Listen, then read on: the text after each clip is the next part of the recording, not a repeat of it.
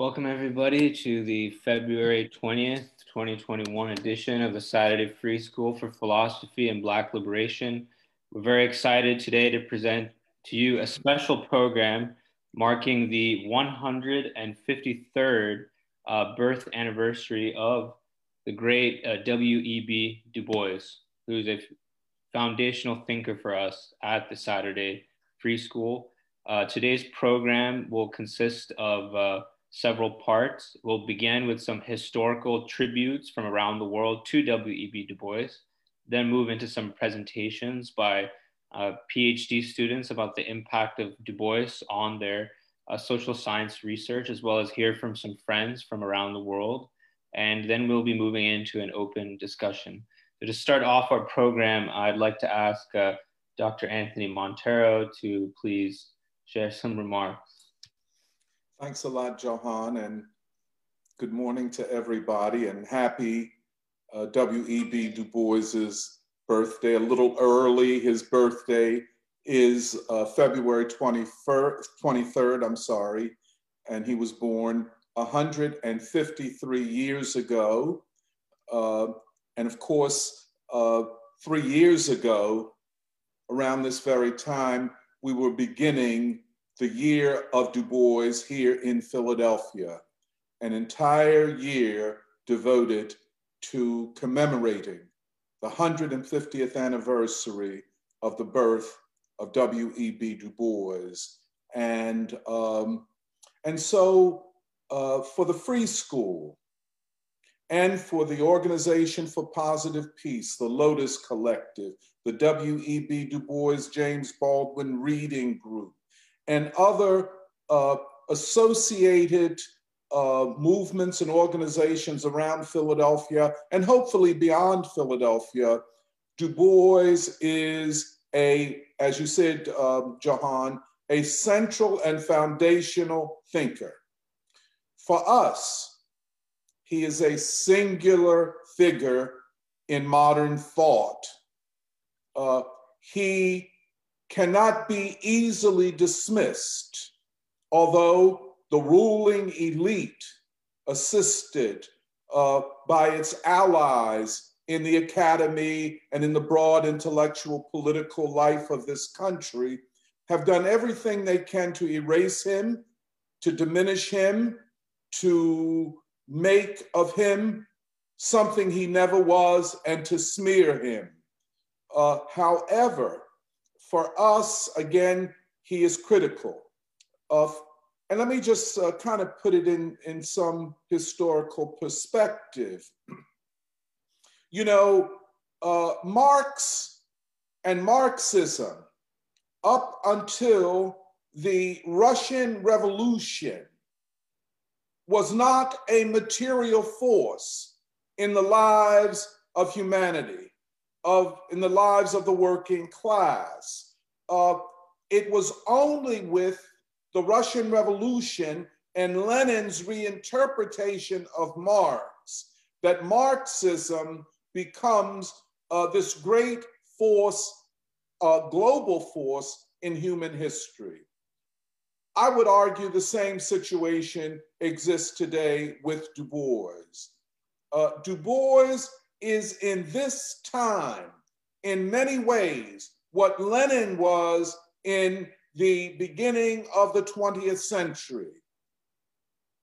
Du Bois explains the world uh, and its transformations in the period after the Russian Revolution and after World War Two. Uh, and it is not just that he understood the Uh, colonial question, but as he put it, he understood that the darker races of Africa and Asia would become the driving force of human history. And so in the twenty-first century, we see that manifesting itself, of uh, the rise of Asia, the rise of the Afro-Asiatic world, the non-aligned movement. And so it is Du Bois who foresaw this, but more than foreseeing it, he was able to understand that the axis of human history, in order for humanity to move forward, must shift from the epoch of Europe to the epoch of humanity, from the centrality of Europe to the centrality of humanity, which does not exclude Europe.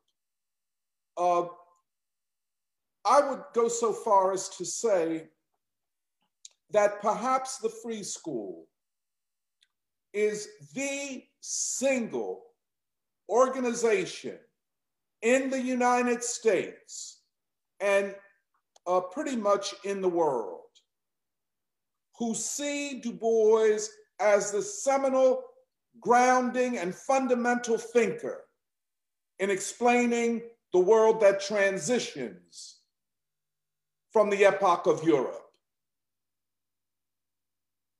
We take Du Bois very seriously. The crisis that we now confront, an existential crisis of the American political economic system.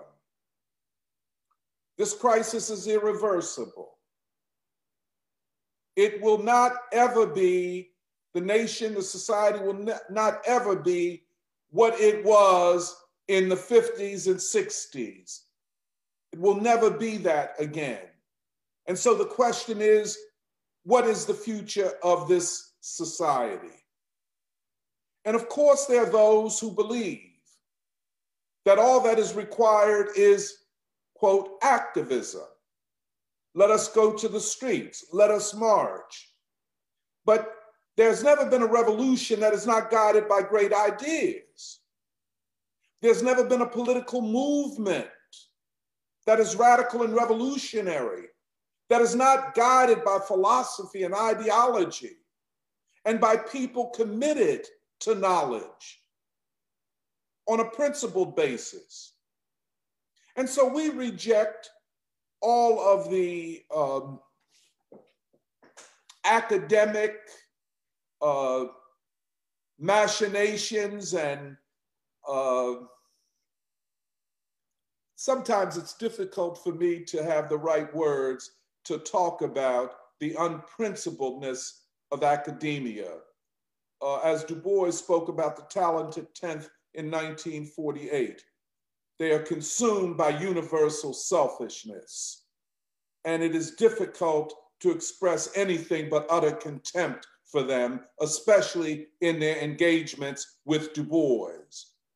Uh, but nonetheless, the fight for Du Bois and the revolutionary heritage and legacy that he represents demands that we engage and challenge the unprincipledness of academia, uh, of their piddling, of their uh, uh, reactionary, unprincipled alliance with the enemies of humanity so that they can get paid, can get tenure, can get books published.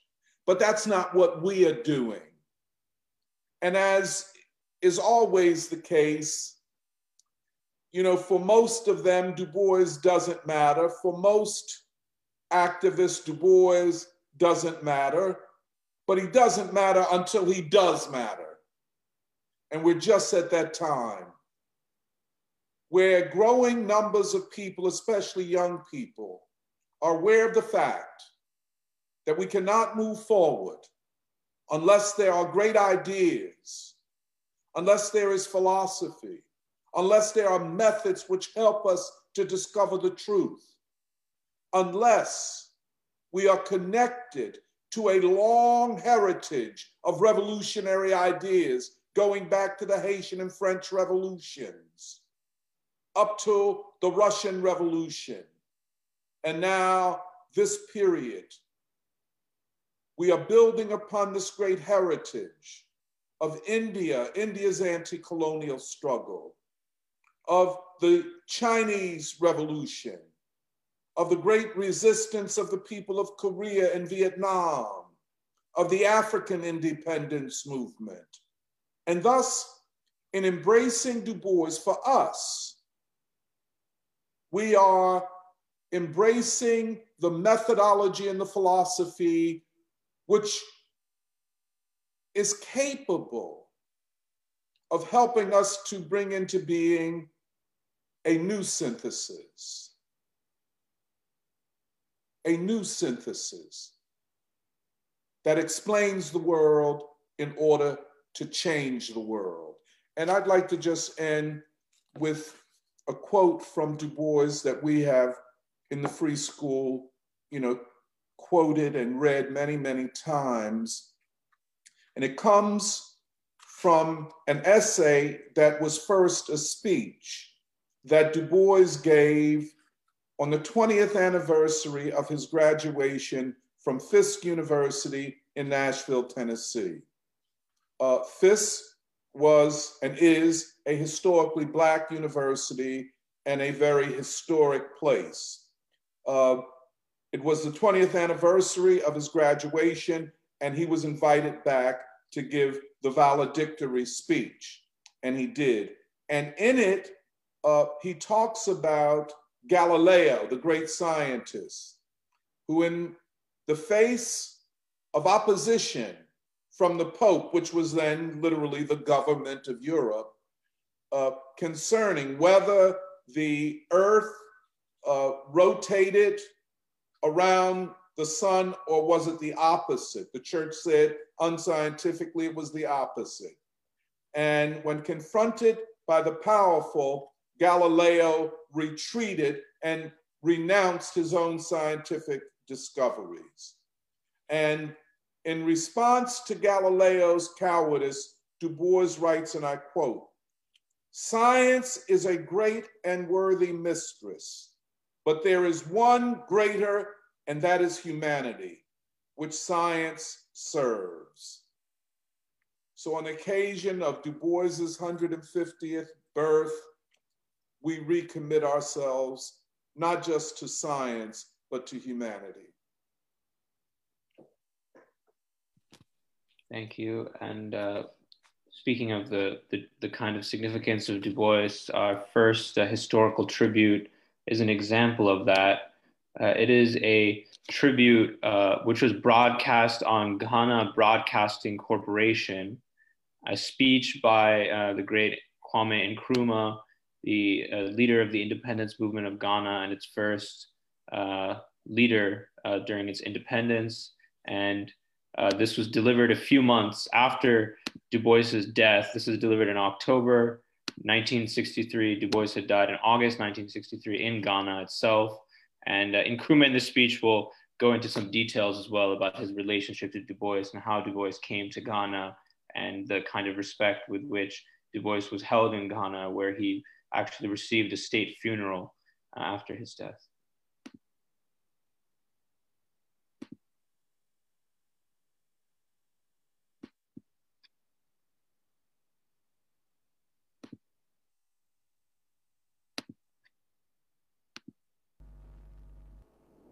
We mourn the death of Doctor William Edward Bogart Du Bois, a great son of Africa.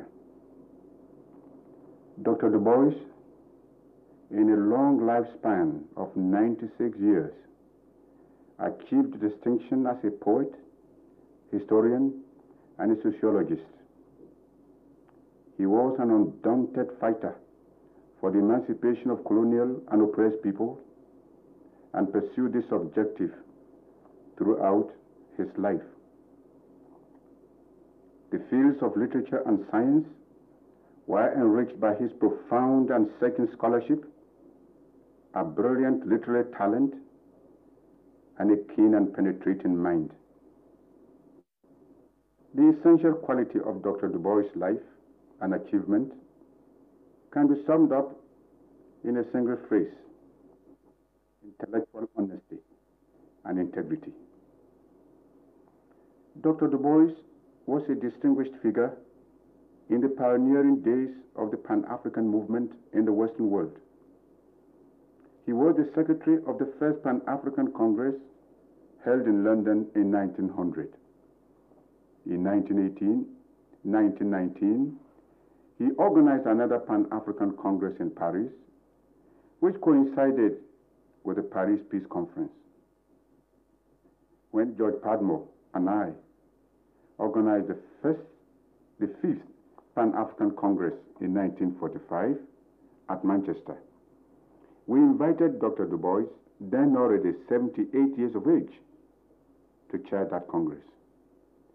I knew him in the United States and even spoke on the same platform with him.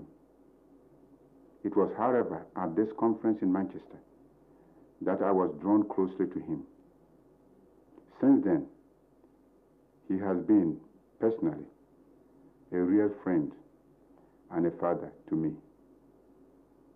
Doctor Du Bois was a lifelong fighter against all forms of racial inequality, discrimination, and injustice.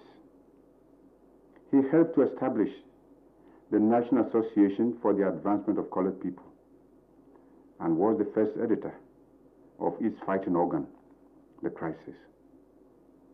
Concerning the struggle for the improvement of the status of the Negro in America, he once said, "We will not be satisfied to take one jot or tittle less than our full manhood rights. We claim for ourselves every single right that belongs to a free-born American, political, civil, and social. And until we get these rights, we will never cease to protest and assail the years of America. The battle we wage is not for ourselves alone, but all true Americans."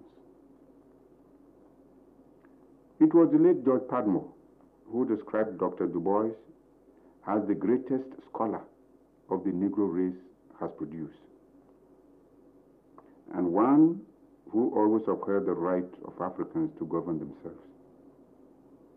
I asked Doctor Du Bois to come to Ghana to pass the evening of his life with us, and also to spend his remaining years in compiling an Encyclopedia Africana, a project which is part of his whole intellectual life. We mourn his death. May he live in our memory, not only as a distinguished scholar, but as a great African patriot. Doctor Du Bois is a phenomenon. May he rest in peace.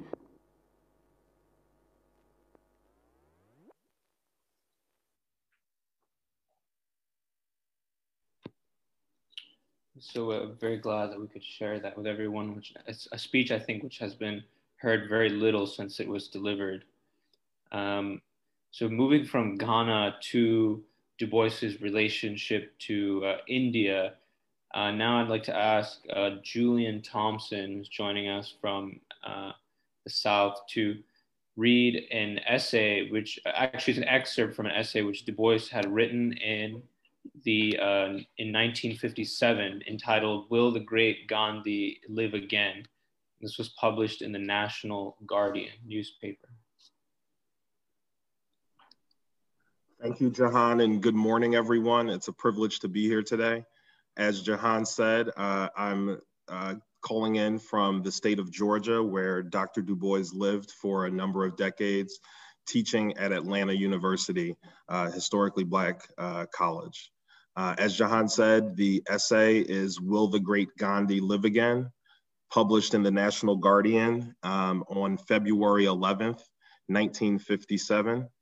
One point of context for that date is that it is three months after the formal conclusion of the Montgomery bus boycott in the United States.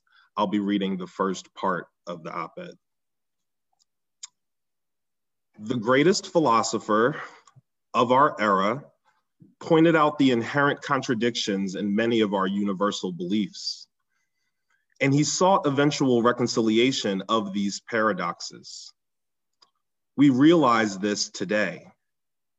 Our newly inaugurated president asks the largest expenditure for war in human history made by a nation, and proclaims this as a step toward peace. we have larger endowments devoted to peace activity than any nation on earth, and less activity for abolishing war.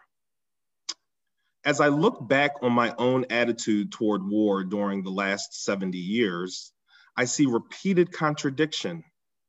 In my youth, nourished as I was on fairy tales, including some called history, I quite naturally regarded war as a necessary step toward progress. I believe that if my people ever gained freedom and equality, it would be by killing white people. Then, as a young man, in the great afflatus of the late nineteenth century, I came to believe in peace, no more war. I signed the current pledge never to take part in war. Yet during the First World War, quote, the war to stop war, I was swept into the national maelstrom. After the Depression, I sensed recurring contradictions. I saw Gandhi's nonviolence gain freedom for India, only to be followed by violence in all the world. I realized the hundred years of peace from Waterloo to nineteen fourteen was not peace at all, but war of Europe on Africa and Asia, with troubled peace only between the colonial conquerors. I saw Britain, France, and America trying to continue to force the world to serve them by using their monopoly of land, technique, and machinery, backed by gunpowder, and then threatening atomic power.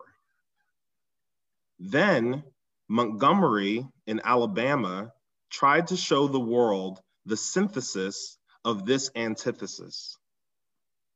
And not the white Montgomery of the slave power, not even the Black Montgomery of the Negro professional men, merchants, and teachers, but the Black workers, the scrubbers and cleaners, the porters and seamstresses.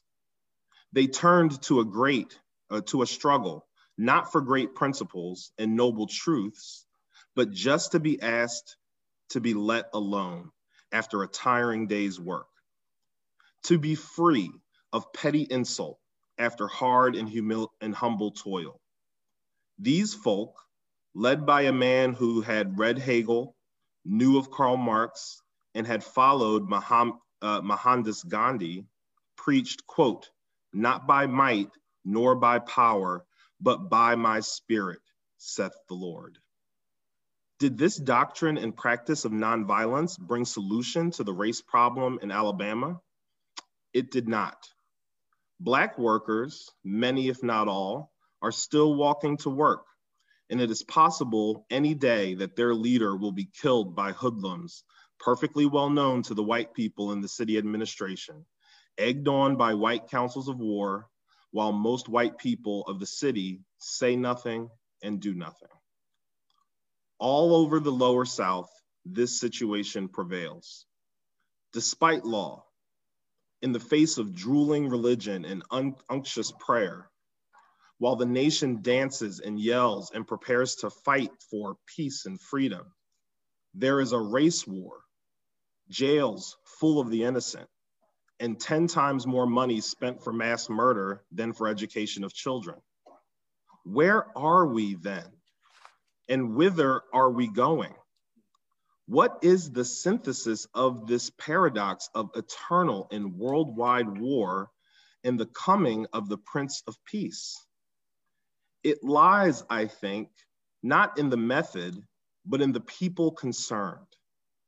Among normal human beings, with the education customary in most civilized nations, nonviolence is the answer to the temptation of, to force. When threat is met by fist, when blow follows blow, violence becomes customary. But no normal human being of trained intelligence is going to fight a man who will not fight back. In such cases, peace begins and grows just because it is. But suppose they are wild beasts or wild men. To yield to the rush of the tiger is death, nothing less. The wildness of beasts is nature, In the wildness of men is neglect, and often our personal neglect. This is the reason beneath our present paradox of peace and war. For now, near a century, uh, near a century, this nation has trained the South in lies, hate, and murder. We are emphasizing today that when Robert E. Lee swore to serve the nation and then broke his word to serve his clan, his social class, and his private property, that this made him a hero. That although he did not believe in human slavery, he fought four long years with consummate skill over thousands of dead bodies to make it legal for the South to continue to hold four million Black folk as chattel, bondsmen, that this makes him a great American and candidate for the Hall of Fame. We have for eighty years as a nation widely refused to regard the killing of a Negro in the South as murder or the violation of a Black girl as rape. We have let white folks steal millions of Black folks' hard-earned wages and openly defended this. W E B Du Bois. Thank you, Julian. Um, continuing this India thread, we're going to hear from uh, Divya reading a historical letter written by Du Bois.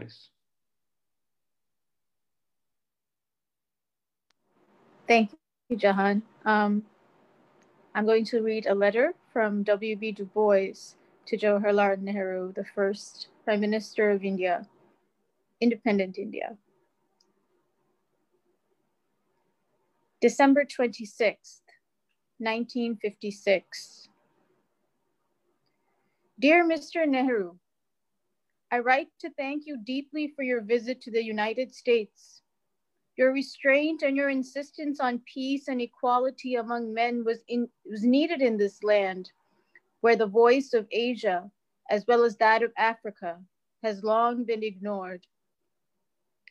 The Emperor of Ethiopia was well received in this nation, but he had no conception of our problems and their relation to his country. The presidents of Liberia and Haiti were welcomed, but they spoke as the colonial subjects of American imperialism. The president of Indonesia comported himself with dignity, but did not realize what careful concessions were being made to his dark skin, which were not at all characteristic of this nation. General Romulo in the past has spoken more for American businesses than for Asiatic rights, but your Krishna Menon has been a tower of strength for the darker nations, and as for this reason, met much of the force of American color prejudice. For this reason, I and my people greatly appreciate your visit and your calm, wise, but strong words. The situation of the American Negro today is peculiar. Our long and bitter fight for equality, which began its modern phase with the founding of the National Association for the Advancement of Colored People in nineteen oh nine, has begun to bear fruit. Legal barriers are falling, and the nation is recognizing the fact that it cannot claim to be a democracy so long as freedom is denied colored citizens. We are not yet equal citizens, but conditions are improving and real emancipation is in sight. For this, we have to thank the rise of the socialist republics and the rise and growth of free India. I have followed with increasing sympathy and appreciation your part in this tremendous task. At first, I was deeply disturbed at the jailing of communists, but as progress towards socialism developed, I understood better the vast task which confronted you and the courage and persistence which you were accomplishing, the great end of making India a great and leading nation. I was in the past a friend and admirer of Lajpat Rai. I saw something of your sister, Madam Pandit, at the United Nations Organization in San Francisco. But my long desire, born from my knowledge of Mahatma Gandhi, has been frustrated by the fear of my government, lest if I were allowed to travel abroad, I would tell the truth about the still existent color bar in this nation. beginning with my attendance at the World Council of Peace in Paris in nineteen forty-nine, I have been persecuted in varying ways, indicted as an agent of foreign power in nineteen fifty-one, of which I was acquitted after great expense and worldwide effort. Since then, I have been refused a passport to travel abroad and lived under annoying espionage. Nevertheless, I am in good health and contentment as I approach my eighty-ninth birthday next February. I greet you and congratulate you on your great and successful work. Very sincerely yours, W E B Du Bois. Thank you, Divya. Um, now we're going to hear some uh, short condolences from India, which were delivered on the death of W E B Du Bois. Well, this is actually uh, a telegram on the birthday of Du Bois, um, and then after I'm going to read a condolence, but this is from Jawaharlal Nehru himself. Um, on the occasion of the eightieth birthday of Doctor Du Bois, I'm happy to send him through you our best wishes for many happy returns. India remembers with gratitude his sympathy during her struggle for freedom. Jawaharlal, Prime Minister, India. And the next thing I'm going to read is, is a condolence um, by Romesh Chandra and C N Malviya, um, delivered on behalf of the All India Peace Council, which was a part of the World Peace Council, which Romesh Chandra was a president of, and of which Du Bois was a foundational figure. Your Excellency, and this is addressed to Kwame Nkrumah. Your Excellency, we are deeply grieved at the sad demise of William Du Bois, who conquered millions of human minds all over the world by his lifelong heroic fight for human dignity, world peace, and progress. The passing away of the great stalwart of African freedom. Johan, Uh, you have to get your sound together. You should start all over. Something wrong with your sound, Meghna. Is this better, Doc? No. No. Uh, is it? Is the laptop on a book? It something? Is. Yeah, it, it is on a book. Yeah, just put it flat on the table and try to move closer to it. Okay, this isn't better. That's better. That's better. Okay. Yeah. Could you start begin, uh, Romesh again? Sure. Your Excellency. We are deeply grieved at the sad demise of William Du Bois, who conquered millions of human minds all over the world by his lifelong heroic fight for human dignity, world peace, and progress. The passing away of the great stalwart of African freedom is a personal loss to African peoples. In his death, the world has lost the beacon of light, of freedom, peace, and friendship. Men of William Du Bois's eminence are rarely found in this world, and their disappearance indeed cast a sad shadow of sorrow over this strife-torn world. At this hour of extreme grief and sorrow, the All India Peace Council dips its banner in honor of our dear, departed, beloved leader. Please accept our heartfelt condolences on behalf of the All India Peace Council, and we shall be very grateful to Your Excellency if you will kindly convey this message and our sincere condolences to Missus Du Bois. With best regards, yours sincerely, Romesh Chandra, C N Malviya, General Secretaries. Thank you, Meghna. Uh, now we're going to turn to tributes from the People's Republic of China. The first tribute uh, will be read by Michelle. We're very excited to read this today because this has been translated uh, from Chinese to English, perhaps for the first time. Um, so I'd like to invite Michelle to give a little background on it and, and read it as well. Sure, uh, I'll share my screen so we can look at the translation together.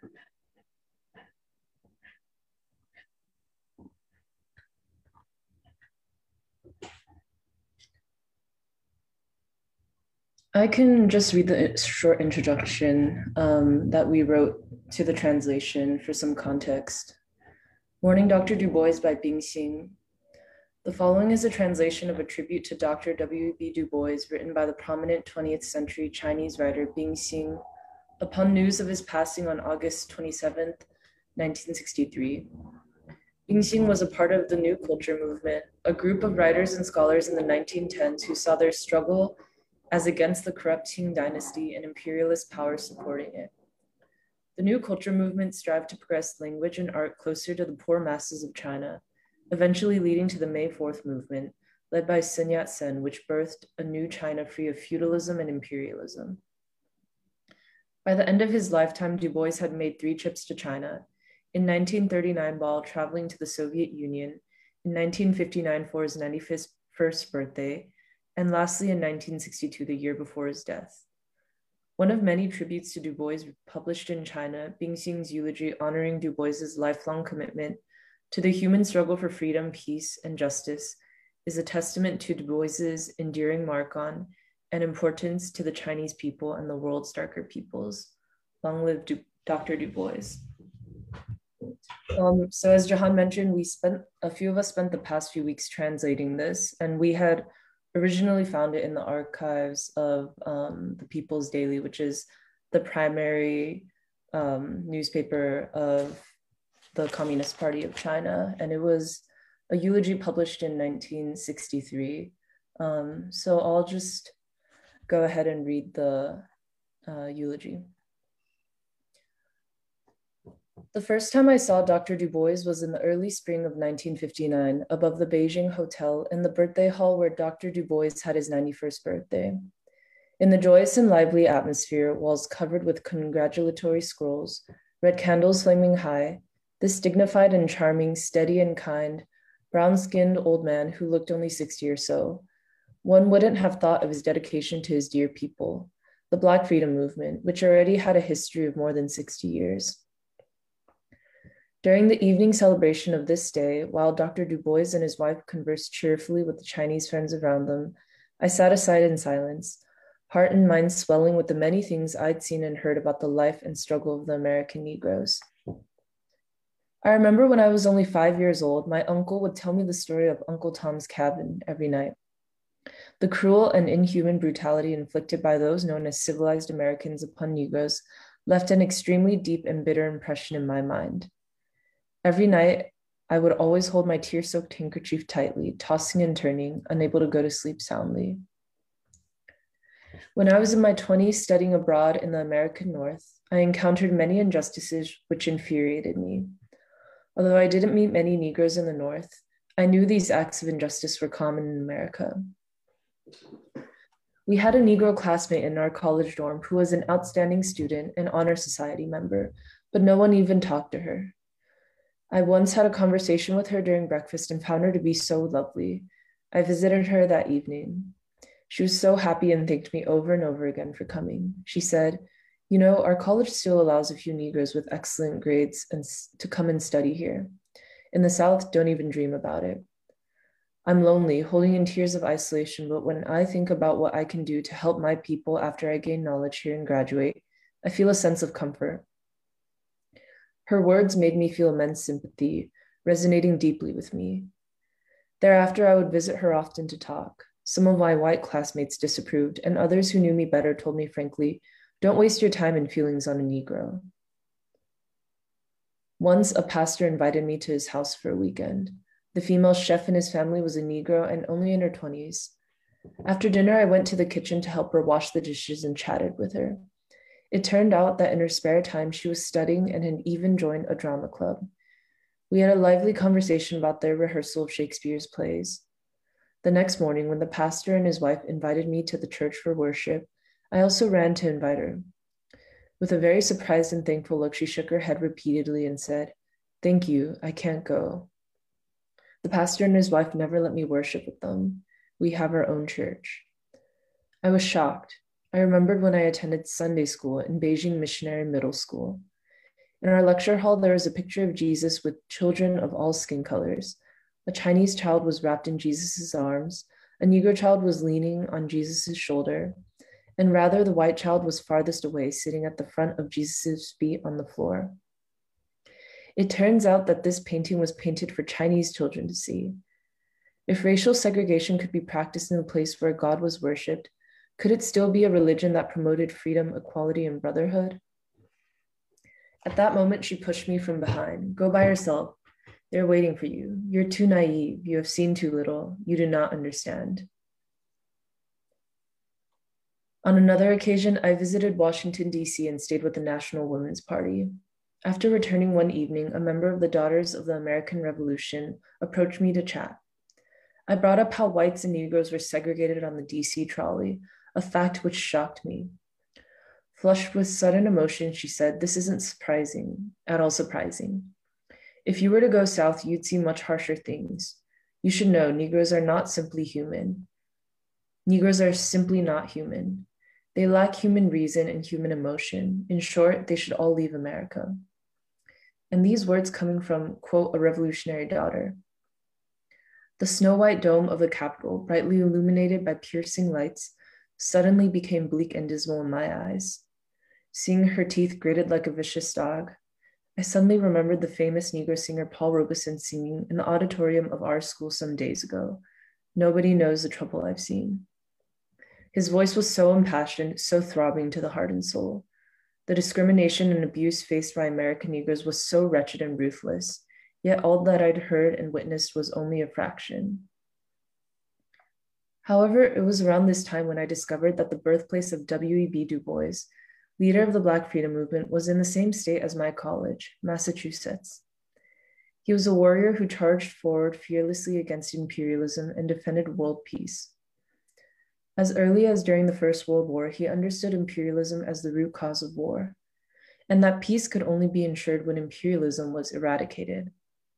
He was an even more fearless spokesperson for American Negroes fighting for freedom and equality. He researched history and the social sciences in order to write many academic works about Africa and Negroes. At the same time, he endlessly wrote many works that reflected the Black struggle and inspired the will of Negroes. At the university, he taught, edited publications, and started and participated in many Black liberation activities. He constantly struggled for the liberation of American Negroes. It was not until forty years later in Beijing, the capital of New China, that I paid tribute to this African-American writer, poet, and warrior. I felt an indescribable excitement and honor. My second meeting with Doctor Du Bois was even more memorable. It was a winter night in nineteen sixty-two in a small, warm restaurant of the Beijing International Club, where we had, where we gave Doctor Du Bois and his wife a farewell dinner. They had spent a few months in China and were about to return to Ghana. He underwent two pro, prostate, prostatite, prostatitis surgery operations in London not too long ago, so I assumed he would look tired. To one's surprise, this ninety-four-year-old warrior, apart from needing someone to help him walk in and out of the room, was cheerfully talking and laughing, the crinkles of his eyes brimming with kindness and humor, and his appetite undiminished. He said he enjoyed the Chinese food, Beijing, and loved everything about New China. He spoke of how he was currently writing an encyclopedia of Africa and Ghana, and how Africa in the European and American mind is smeared and distorted. It was not the truth of Africa. He intended to dedicate the remaining years of his life to the cause of introducing African civilization and culture to the world. Watching him talk with such animation and joy, we felt comforted by his good health and fearless spirit. This year, on August twenty-ninth, the bad news came that Doctor Du Bois passed away this month on the, ninetieth, on the twenty-seventh in Accra, the capital of Ghana. A black giant has fallen. Before his death, the late U S Communist Party leader, William Foster, once gave him the following praise. The new and brilliant leader of the Negro people, Du Bois, for at least a generation largely shaped the main line of struggle along which the Negro people have made splendid progress.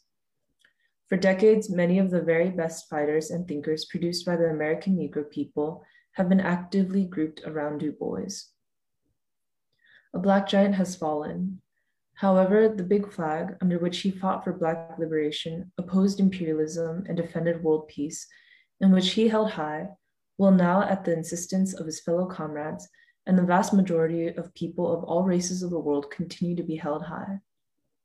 The sound of his bell-like call to the Negroes of the United States and Africa to fight for their own liberation will be like that of the far-reaching sounds of the African drums, traveling through the forest wilderness, reaching over rivers and oceans, and spreading across Africa and other continents. With grief yet comfort, we read about Doctor Du Bois's lover and comrade, Shirley Graham, who, after reading Chairman Mao's statement in support of the struggle for African Americans, spoke excitedly to our Xinhua news agency report in Accra. Quote, never has the leader of a powerful country issued such a call to the world. Quote, my husband, Doctor Du Bois, and I express our gratitude to the great leader and friend of humanity, Chairman Mao. We all remembered that the last time he came to China, Doctor Du Bois himself said enthusiastically, quote, the dark continent can depend on the friendship and sympathy of China. The Chinese people will always remember their words of gratitude and will double, double their efforts to impose imperialism and support the cause of the Black struggle, forever pushing forward. Yet we are happy for Doctor Du Bois. As Shirley Graham said in her reply to Premier Zhou's message of condolences, quote, during his life, he witnessed American Negroes rise up and rebel against the unbearable conditions of America in which they lived. When he was on his deathbed, his ears were filled with the resounding sound of marching footsteps. The struggle of American Negroes is vibrantly unfolding. Doctor Du Bois's decades of hard work have budded and blossomed. We would like to be with Shirley Graham, American Negroes, as well as the people of the world to continue the struggle with the same perseverance and determination until we achieve the final victory.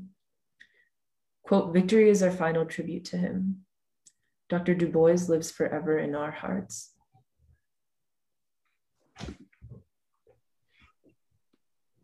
Thank you. Thanks so much for reading that very rich essay. Uh, one interesting thing um, you, Michelle, was telling me was that the, that last part reply from Shirley Graham back to Zhou Enlai about the footsteps resounding is referring to the March on Washington, because Du Bois died right before the March on Washington. Um, next, we will have some uh, more uh, short condolences and tributes from uh, China, People's Republic of China, read by Emily. She also had, I think, has some visuals to go along with it.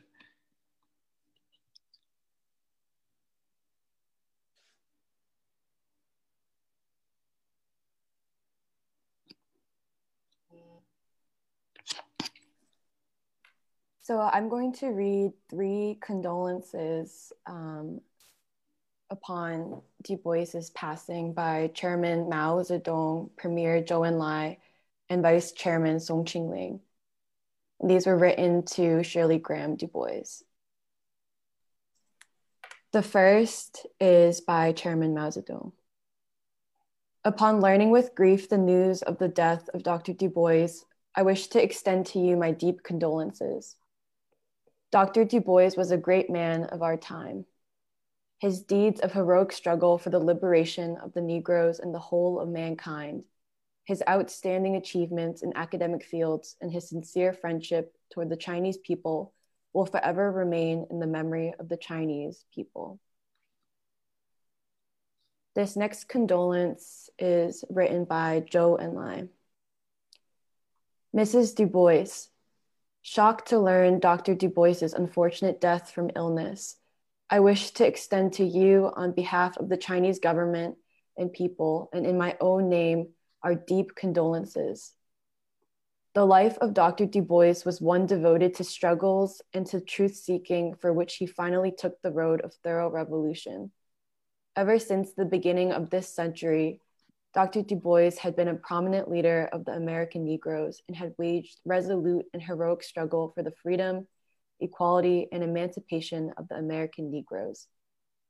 At the advanced age of ninety-three, he became even more determined to devote himself to the cause of communism and thorough liberation of the whole mankind. His unbending will and his spirit of uninterrupted revolution set an example for all the oppressed people to follow. His virtue, wisdom, and academic achievements demonstrate that the Negroes are a fine race. The oppressed American Negroes, as well as all other oppressed nations, are now waging vigorous struggles for liberation.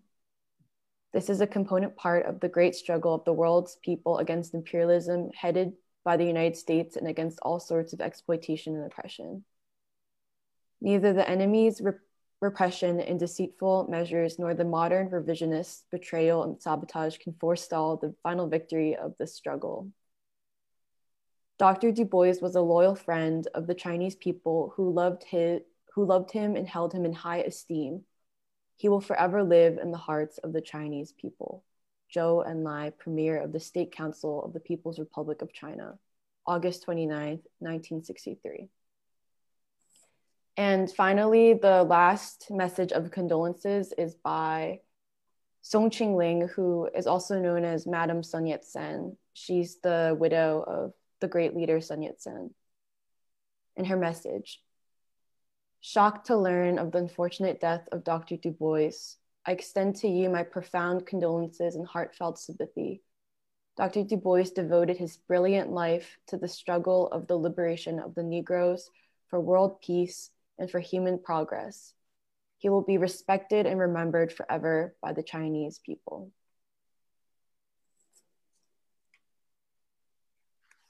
Thank you, Emily. Uh, now our final historical tribute for today will be a short tribute uh, read by Jeremiah Kim from the Democratic People's Republic of Korea. Thanks, Jahan. Um, as Jahan said, this is a telegram from Kim Il-sung, the leader of the Democratic People's Republic of Korea, um, or North Korea, um, on the occasion of Doctor Du Bois's death. Um, It reads, Madam Shirley Graham Du Bois, on receiving the sad news of Doctor William Du Bois's death, distinguished peace champion and scholar, I tender, on behalf of the government of the Democratic People's Republic of Korea and the Korean people, profound condolences to you and other members of his bereaved family. His unflinching struggle against the racial discrimination policy of the imperialists and for safeguarding peace, as well as his contributions, will remain forever in the memory of the Korean people. Encouraged by the lofty idea of Doctor William Du Bois of liberating the whole of mankind, the struggle of the oppressed peoples the world over against imperialism and colonialism for freedom and liberation will develop still more vigor vigorously and win final victory definitely. Kim Il-sung, Premier of Cabinet, uh, Democratic People's Republic of Korea, Uh, September second, nineteen sixty-three. Uh, thank you very much. And uh, I think it was very interesting to hear all those tributes together. Truly, we get a sense of Du Bois as an uh, internationally, globally significant figure for really all of progressive humanity. And there are many tributes we could have read. For the uh, you know, interest of time, we had to limit them, but there's It was so significant. Um, so moving on to the uh, next part of our program, uh, we're going to start with some, uh, we have some friends joining us, members of the Free School from India, should be joining us any minute. They're just messaging me. Um, but uh, Doc, is there anything you'd like to say about the tributes before they join us? Yeah, if I could just say this, and, and this fortifies us, that is in the Free School and others, in our recognition of how significant Du Bois's activism and scholarship was to the fight for humanity. Um, we should, oh, there Raju and Nanditha. How's it going? Wow. We're good, Doc. Hey, hey, Nanditha, turn on some lights. Y'all in the dark, like, you know? But, uh, you know, um, uh, Du Bois uh, was given a, a state funeral in Ghana, and many, many nations in tribute to Du Bois lowered their flags to half-staff and closed their embassies in tribute to Du Bois. His own government, the government of the United States, refused to lower the American flag and went on with business as usual, uh, which said how isolated U S imperialism was from the rest of humanity. And, and you know, if it was the case then, in nineteen sixty-three, it is more so the case today. And, you know, Kim Il-sung, I should say, because maybe people don't know who Kim Il-sung was and why he is revered by the Korean people and, and all progressive forces, really. He led the resistance to the Japanese occupation of Korea uh, in the nineteen thirties and forties. Then he led the resistance to the genocidal war of the United States against Korea, where Korea was literally um, flattened. And it is estimated that the United States dropped a bomb for every single living Korean. And Kim Il-sung led that resistance. Uh, we cannot in this country, and very few people can imagine such a war and what it meant to galvanize his people and to rebuild what we call North Korea or the Democratic People's Republic of Korea into what it is today. And for Kim Il-sung to pay tribute to Du Bois is a great freedom fighter paying tribute to another freedom fighter. For Kwame Nkrumah, uh, the leader of Ghana, the first independent nation in Africa uh, after colonialism, uh, to invite Du Bois to come to Ghana, to live out his last days, to work on his encyclopedia of, of Africa, and then to refer to Du Bois as the father of Pan-Africanism. Uh, and then, of course, Mao Zedong and Zhou Enlai, and, and there, there was more, you know, Romesh Chandra, the leader of the modern peace and anti-imperialist movements, to speak on behalf of the peace forces in India. And here the two largest nations in the world are paying tribute to Du Bois. And, and I just think that we are bound by history and morality and decency to raise this man's name and his contribution and what he means, especially to us in this country and to the fight in this country. And um, I, I think I said it before, in the ideological realm, it is either Du Bois or the abyss. We will not move forward with ideological and political confusion. We cannot move forward with the immorality of constantly attacking Du Bois, of putting him down. We cannot move forward.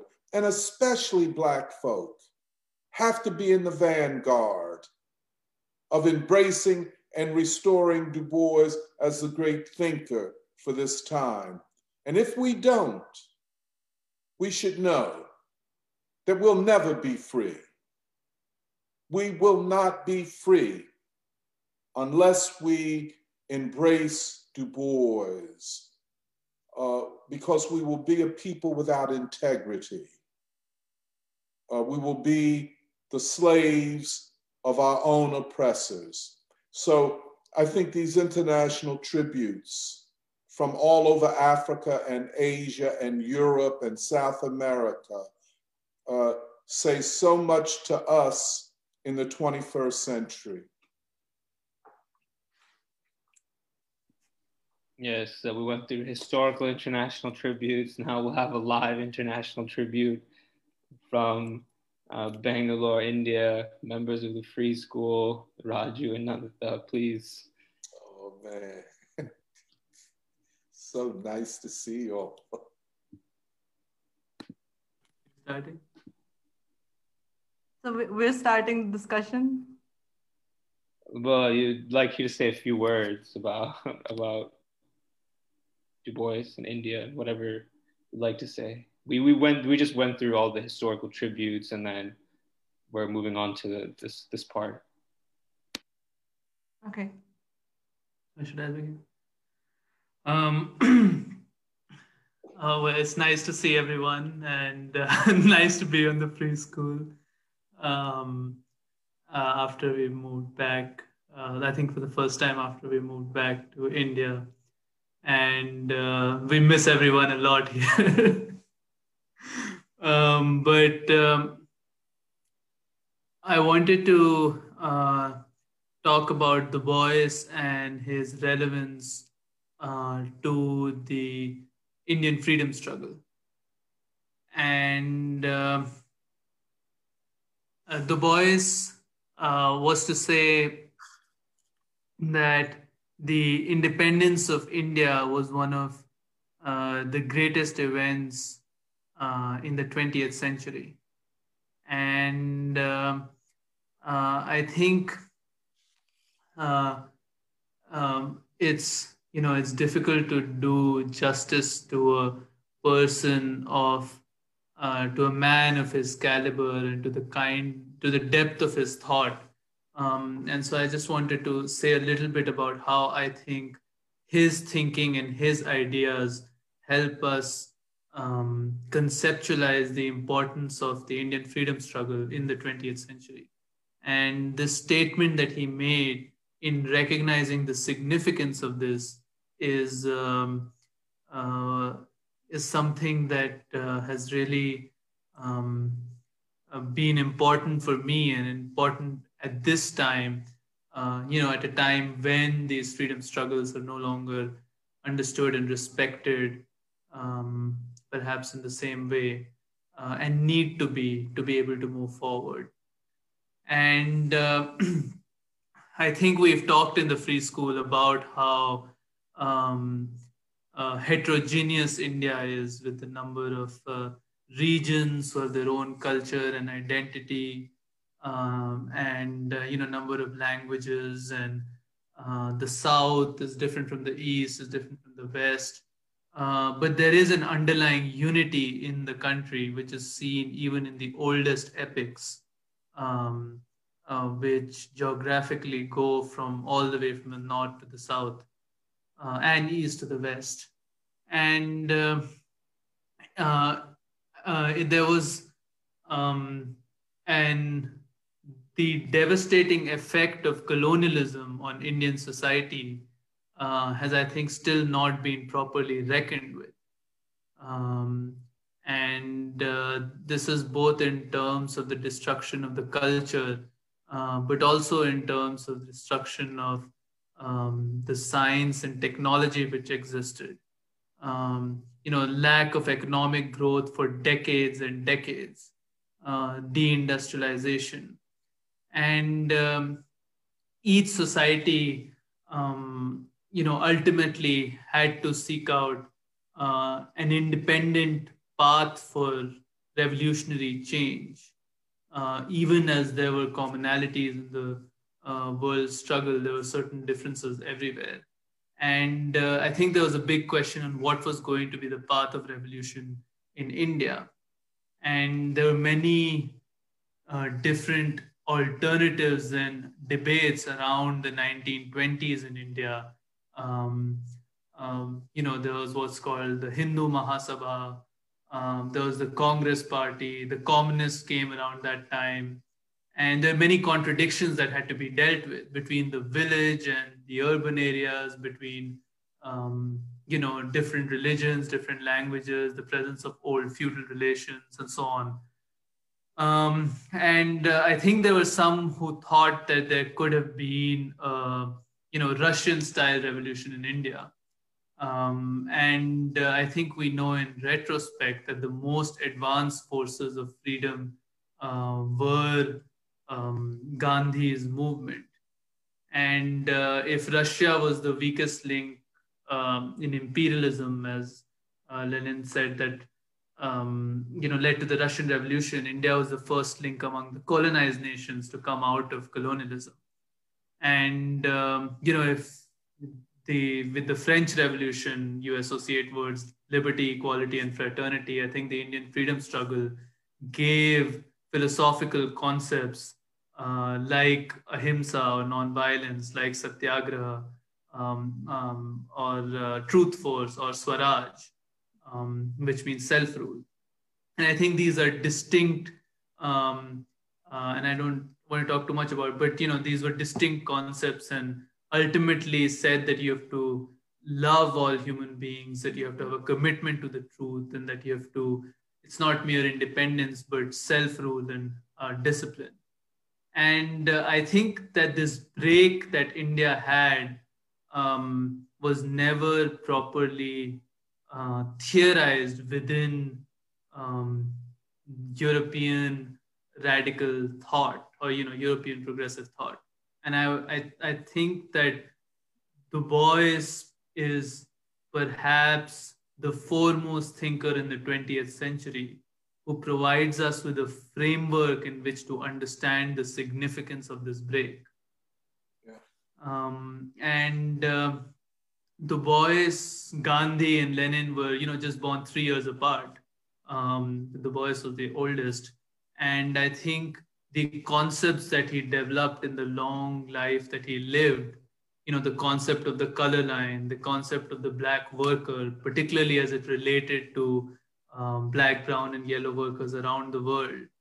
Um, these concepts um, have in their logic a place for the freedom of India to be a possibility and a historical event of the twentieth century. Uh, which I'm not sure any theoretical conceptualization before it fully had.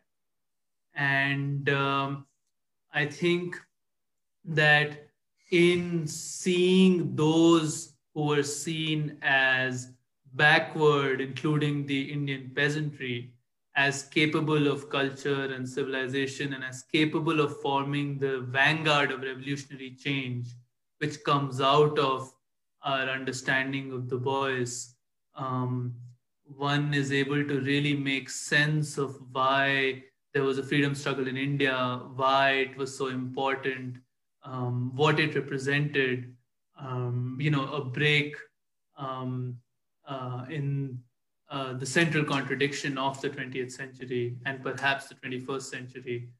Um, and uh, um, I think it speaks to uh, the genius of W E B Du Bois, uh, that he was able to develop um, a framework of thinking that um, has, you know, is has space for the Russian Revolution, as we've been reading in the free school, has space for the Indian freedom struggle, and has in it a certain logical character which allows both of these historical events of the twentieth century to be uh, not a certain outcome, uh, but a possible and maybe even a natural outcome of the events uh, that took place um, and the way the forces in these countries developed.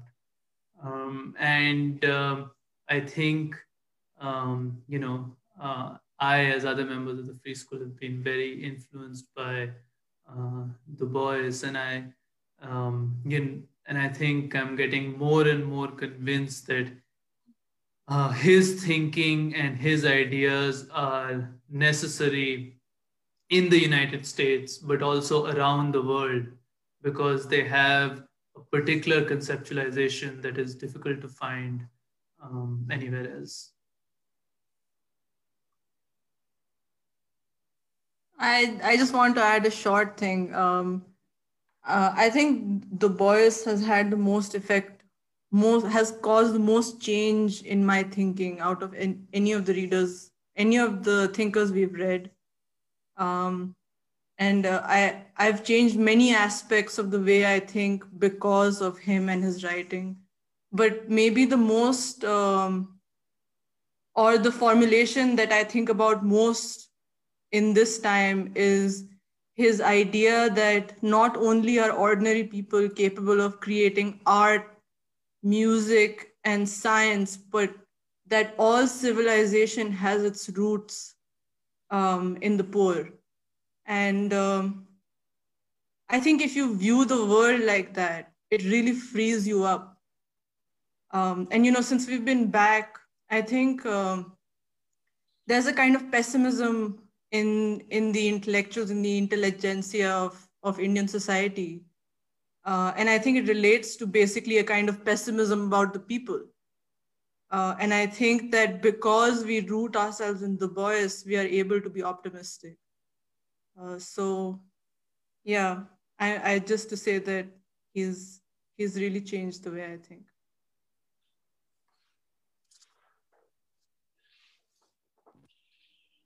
Well, thank you so much for the presentation and for joining us so late at night. Um, I know that they may not be able to stay very long, so I wanted to ask Doc or others if you wanted to um, say anything about or respond or before we get into the other presentations. We can stay, we can stay for a little bit. Okay, all right. Uh, well, the next uh, order of business for the program was actually to get into some um, presentations by some PhD scholars and the impact of Du Bois on their research.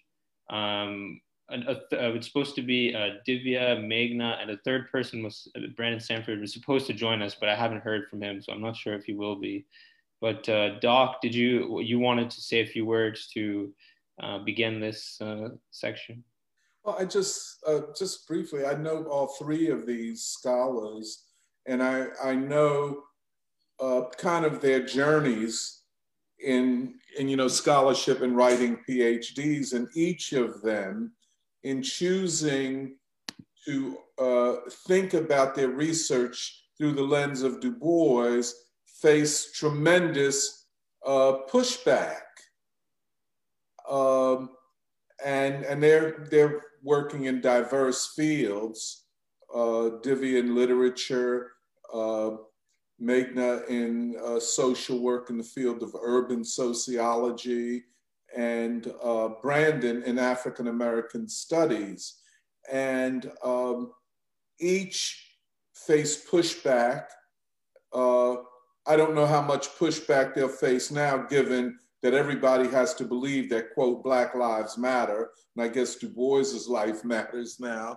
Um, but it's very fascinating. It's been very fascinating for me to observe how they go about doing their work and how their thinking has uh, been radically shaped uh, by their encounters with Du Bois. Each of them, I should say, were going very traditionally about getting a PhD, doing what the department or what the head of their committee said do.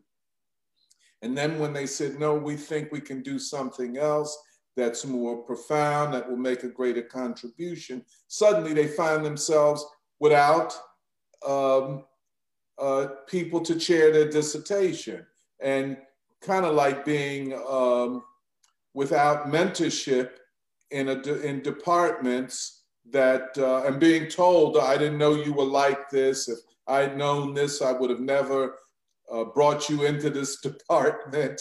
Uh, it just became uh, very difficult, but they persisted, and I think are producing some of the most important scholarship, uh, you know, that we've seen in their fields.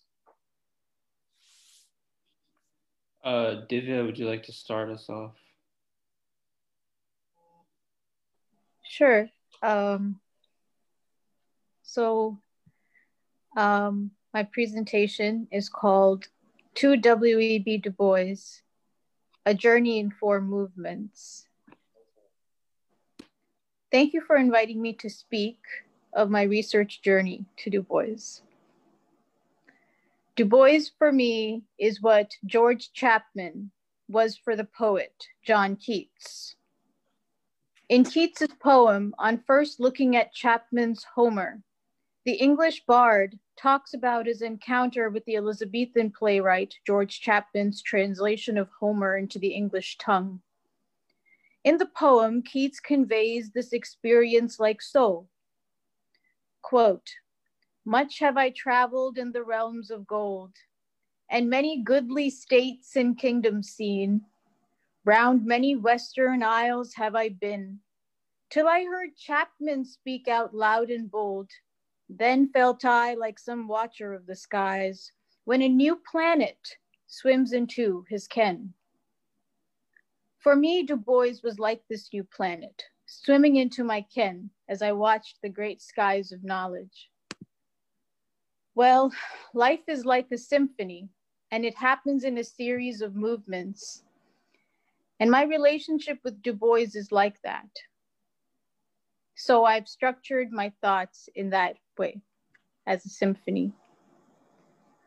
Allegro. The first time I encountered the souls of Black folk, I was studying in England in two thousand six. The question of consciousness and the Du Boisian idea of double consciousness influenced me immensely. I composed a number of papers informed by his thought, and at least one paper I distinctly recall on Toni Morrison's Beloved. And yet I did not know Du Bois. I did not know the depth of his contribution to the philosophy of consciousness, how his own novels laid the foundation of African-American literature. Andante. My second encounter with Du Bois was in graduate school, in a class on sociology and literature at Penn, where we read The Philadelphia Negro. I learned vaguely about his career at Penn. In my notes for a seminar paper on the souls of Black folk, I underlined the following line, quote, "While sociologists gleefully count his bastards and prostitutes, the very soul of the toiling, sweating Black man is darkened by the shadow of vast despair."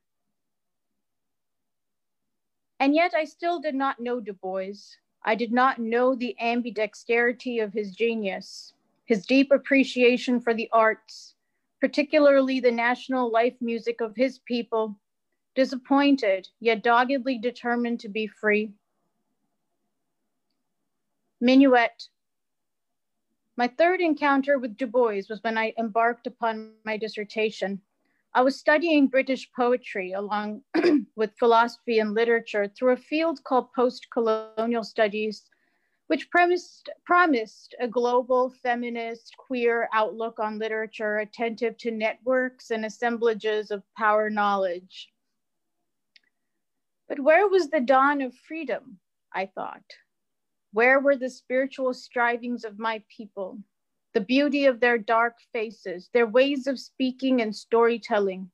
Where was Africa? Where was Asia? Whence came the mighty tide of civilization that swept European shores during the Renaissance? Where was Hinduism, Islam, Buddhism, the spiritual life of Black Africa?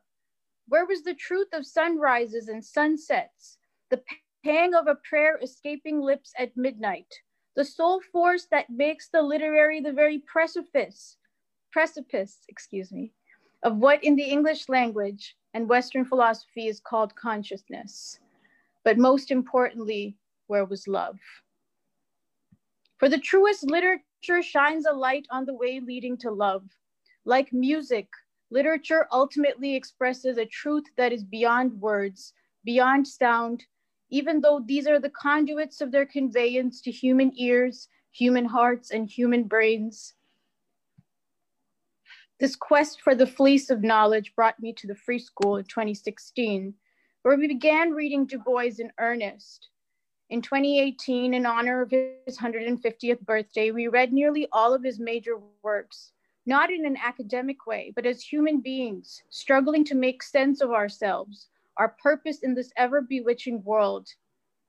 And this too in a city whose streets Du Bois trudged, making concise notes about the humble brown faces of its denizens, his people, compiling them over a low flame in the midnight hours with the assistance of his devoted wife, Nina Gomer, appealing to the humanity of its white rulers. Suddenly, the souls of Black folk and the Philadelphia Negro took on a new life, a living history peopled with characters and scenes I found myself meeting on the streets of Philadelphia. Truth about social, truths about social experience I had never understood, streamed from the lips of my dear associates of the Free School, some of whom who are with us and some no longer.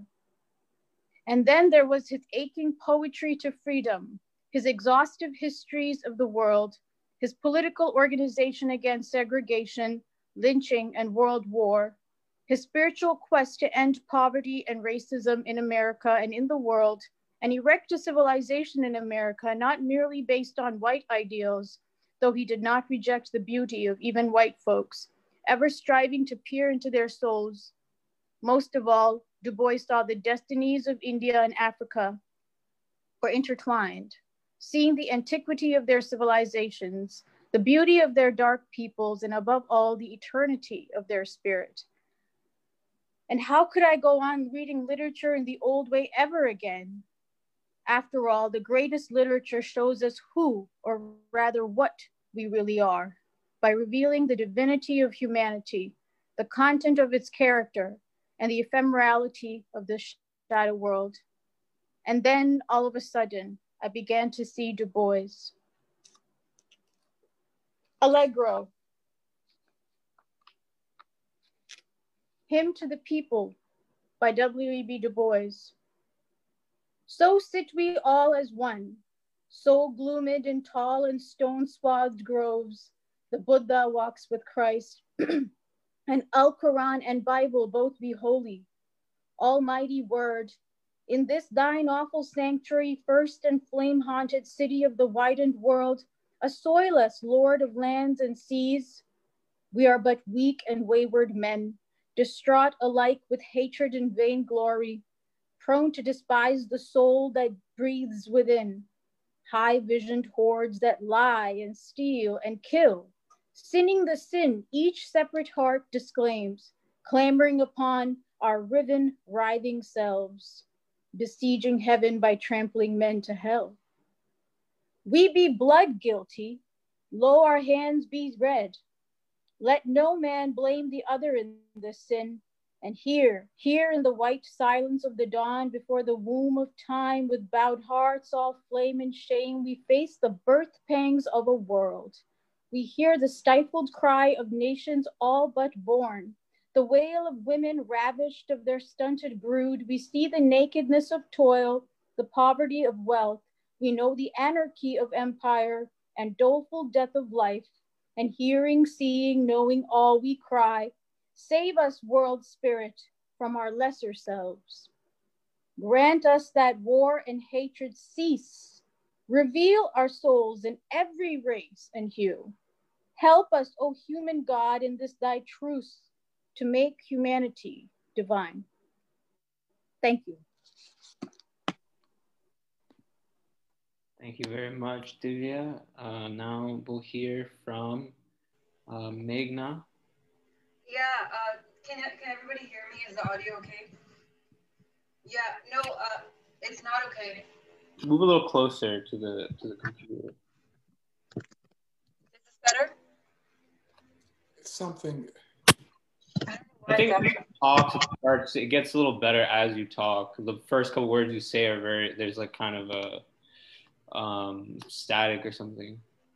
All right, um, so I'll just get started and I'll keep an eye on the camera.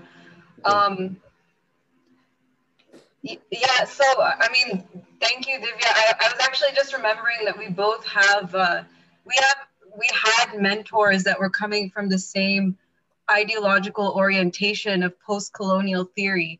And for young South Asians looking for a place in the world, how do I root myself? How do I, you know, give myself to justice? Um, you know, how do I, how do I fulfill um, what I, what I want to do with my life? Um, these people gave us this answer of, you know, everything is so complicated, you can't know anything, um, and just really turn your back on your own people. Right. Uh, and I think we both, we really rejected that once we found Du Bois, because of Du Bois's clarity and integrity, and just um, the way that he positioned himself on certain questions that gives you a large, uh, a holistic framework of the world. Um, and so we were both kind of, uh, you could say, retaliated against for that. Um, but be, and, and also, you know, I was just at a presentation on Du Bois's data visualization at Penn. And it was just so interesting because they were just gushing about Du Bois. Oh, Du Bois, Black Lives Matter, how beautiful are his graphs. He predates modernism, but then ending with like, he was a very controversial man for good reasons. And so this thing where you can just, you can just pick and choose what you like from Du Bois without uh, making any of the sacrifices or taking any of the stances, like on communism, on the anti-colonial struggle, on peace. Um, I think it's really a way of stripping Du Bois from uh, who he was and who he was telling us to be as young scholars. You know, I think in the in the Fisk anniversary um, message that Doc mentioned, he said, "You're the watchman on the on the wall. You know, you you have a responsibility as young thinkers to, even if you don't have accomplishments or you don't bring money back to your institution of learning, have the truth, struggle for the truth." And not only know the truth through science, but stand up for it. And that's more important than the science, like Doc was saying. Um, and so I, that's just, I wanted to start with that point about epistemology in the Philadelphia Negro and in Black Reconstruction. You know, this idea that it's not that we can learn, uh, we can know the world through facts and figures, and that'll show us the truth, or everything is just too complicated. We can only really study ourselves. There can be no clarity. But it's that, no, science freed from white supremacy can get us to the truth. We can strive for the truth. We can choose a side. We can live and earn our debts. And I think this is the kind of scholar Du Bois was, and this is the kind of scholar that we aspire to be. Um, and so, I mean, that, that brings me to my topic, which is on universities and gentrification and how uh, universities are gentrifying cities and what all of this means. And so, um, you know, I, I wanted to start out by talking about the work that I'm kind of grounded in right now uh, in my theoretical framework, which has enabled me to see past a lot of the, you know, white Marxist geography by people like David Harvey, but be rooted in an actual analysis of what, uh, you know, a movement of working people and poor and oppressed people uh, actually means in the city and how they shape the city. And what it means now that they're destroying the civilization of the Black worker through gentrification. Um, so I just wanted to start with the first concept from uh, Black Reconstruction that is um, that I think is very central, is this idea of the centrality of the Black worker to the struggle for democracy, by which Du Bois means the struggle of the people to control the wealth. So uh, I just wanted to read this quote from uh, the Black Worker chapter. "The true significance of slavery in the United States to the whole social development of America lay in the ultimate relation of slaves to democracy. What were to be the limits of democratic control in the United States if all labor, Black as well as white, became free, were given schools and the right to vote? What control could or should be set to the power and action of these laborers? Was the rule of the mass of Americans to be unlimited, and the right to rule extended to all men regardless of race and color? Or if not, what power of dictatorship and control, and how would property and privilege be protected?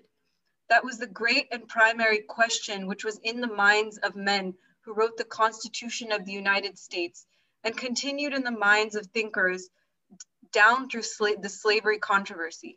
It still remains with the world as the problem of democracy expands and touches all races and nations."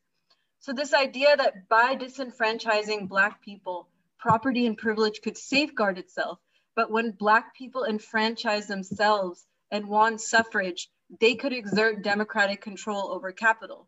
So, you know, someone like David Harvey, he talks about the right to the city, which is when uh, the workers control the surplus. Cities are a place where capitalists dump surplus. So it's when, um, it's the control over the surplus.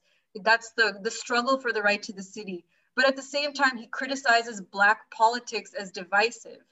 Um, and because, and I, that's because he doesn't, he doesn't understand this, the, the struggle of the Black worker is as a struggle against capitalism. It is the struggle for democracy. It is the struggle for peace. And this idea that Black people are the movers, the central uh, movers of history. And they're, they're central to everything that happens, all these movements for peace and justice. Um, and the other concept that I'm, I'm, that's very central is this dictatorship of the Black proletariat. And throughout Black Reconstruction, Du Bois is calling, uh, he's saying that Black Reconstruction is a struggle for land, light, and leading. So in governments like South Carolina, uh, you have the Black worker exerting a dictatorship over the erstwhile planter class and capital, in which when they take advantage of this universal suffrage in alliance with white labor, they establish public schools, they outlaw racial discrimination, agitate for the redistribution of land, uh, raise taxes on the South, and actually transform these planter oligarchies into actual modern states. They establish charitable institutions, they rebuild infrastructure. And I think, and this is the argument I wanna make, and I want you all to give me your feedback. Uh, it's something I'm working out, um, definitely Doc and Catherine. Uh, but I think we can say that there is an analogous reconstruction in Philadelphia with the Black Power movement, in that you have these outstanding political leaders like Cecil B. Moore, Lucien Blackwell, Father Paul Washington, Leon Sullivan, who are engaged in this fight for land, light, and leading. You know, Cecil B. Moore, and this is also a fight against the machine, the white-controlled uh, machine politics. And this, this is a fight for an actual principled politics, you know, a, a, a revolutionary politics. So Cecil Moore integrates Girard College. He fights against the discrimination against the Black worker in unions and in, in workplaces. Mm-hmm. Father Paul, Paul Washington and his wife, Christine Washington, mm-hmm. uh, they nurture the Black Power movement. Uh, they, they help the poor. They actually develop houses in their community. They're the community, the Advocate Community Development Corporation. Lucien Blackwell, his fight against homelessness, his fight for workers. Um, he had a program called the Gift Property Program, which was putting people in, in vacant homes that they could own. We're not talking about this charity, affordable housing. We'll build a multi-million dollar apartment and then, you know, we'll be, we'll put in some affordable units that are not even affordable. But this is actually putting people in homes. This is the politics of, of power, uh, of self-determination. And it, it's, it's, yeah, so, and the other thing is that these, they always connected their struggle to the fight for peace, you know, connecting what was happening to this demonic suction tube of war. And this is what's being erased today. So I just want to talk, I mean, I'm focusing, and I also want to get your feedback on this, Doc and Catherine, is um, this focus on home ownership, because I think there's an analog with the struggle for land in Black Reconstruction. You know, this idea that Black workers bought their own houses, sometimes they even planned their own communities. And this was the anchor for these Black liberation movements. You know, and, and so Philadelphia had the sixth highest homeownership rate in two thousand of all the major cities. And this was an accomplishment of the Black proletariat. Um, I think in two thousand, it was almost sixty percent. Um, and I just want to read a passage from Black Reconstruction. Surprise and ridicule had, has often been voiced concerning this demand of Negroes for land. It has been regarded primarily as a method of punishing rebellion. Motives of this sort may have been in the minds of some Northern whites, but so far as Negroes were concerned, their demand for a reasonable part of the land on which they had worked for a quarter of a millennium was absolutely justified, and to give them anything less than this was an economic farce. On the other hand, to give each one of the million Negro free families a forty acre freehold would have made a basis in the real democracy in the United States that might have easily transformed the modern world. So actually a lot of these white Marxists are against talking about home ownership because they say, oh, this is private property. We need to take housing outside of the, but it's very abstract, you know, but I mean, I think the struggle of Black people for their homes is part of the struggle for democracy. And right now what's happening is you have finance capital moving in and um, basically turning all these houses, these single family homes, which is the wealth of the Black worker, the intergenerational wealth of the Black worker, going up from the black, the, the Great Migration, and they're turning it into rental properties for students. But really just, it's, it's a part of a larger trend of finance capital and home ownership, except for the very wealthy, make them all renters. So I, I wanna argue that it, this is the struggle for democracy, the struggle to keep homes and the struggle to make people uh, homeowners. And um, I mean, just after this period of uh, Reconstruction, you see the attack on the Black worker, uh, which is kind of analogous to the withdrawal, the, the end of Reconstruction, you know, the shuttering of factories, disinvestment, mass incarceration, drugs. And now, with gen and now because of this betrayal of the Black misleadership class, you have this, this betrayal of Black politics. Um, and so, uh, yeah, I was going to read this quote by Glenn Ford on Black misleadership class. Just, the current Black misleadership class voluntarily joined the enemy camp, calling it progress, as soon as the constraints of official apartheid were lifted.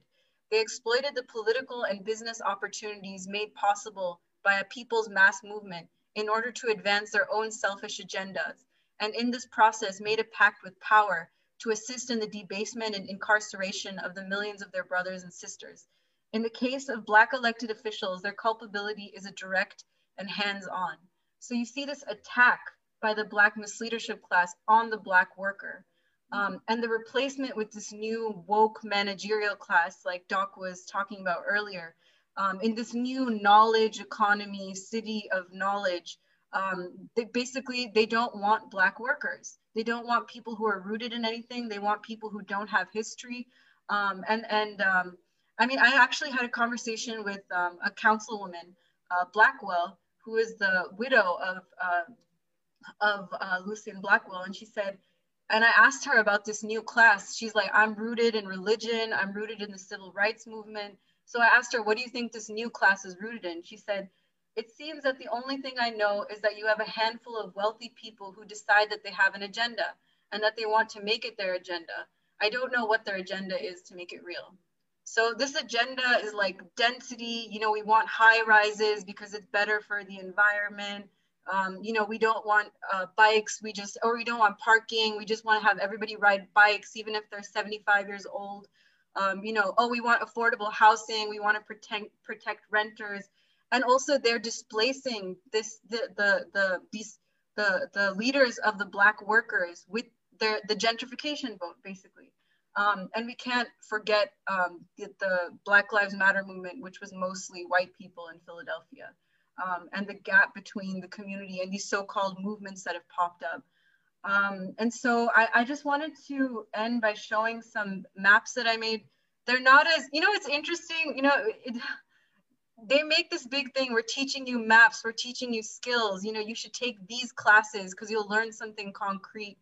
And, you know, when I compare these maps to the maps made by Du Bois, they're not, I mean, they're made with a computer program. They're not nearly as beautiful or as complex or as, um, you know, just as uh, brilliant. But I think they do serve to show some of the trends. So I will, um, I'll just, I don't know if Jahan, you could help me share screen. Uh, yeah, you should be able to. I made you co-host. You should be able to yourself share screen. Okay. The bottom ah, toolbar, okay. Middle. Okay. Okay. Um, so I just wanted to show this map, uh, which is of, um, this is just a map, I think, from the latest census. Everything in yellow is the university. And it's showing the concentration of Black people. So you can see already that it's almost like they're making these little bubbles of like, you know, of, of white people, of or of the whole multiracial, diverse uh, kind of like around these universities. And it's just so clear. Um, I, I almost thought it was like a cavity, you know, like eating into the tooth. Um, Uh, these are maps I made of the concentration of Black homeownership in Philadelphia. So um, yeah, I mean, this is in this is in the eighties and nineties. But then you can see what happens two thousand, and this is this is Temple, and this is University City and Drexel. So this is two thousand ten. This is concentration of Black homeowners as a out of the total occupants. So this is twenty ten, twenty fourteen.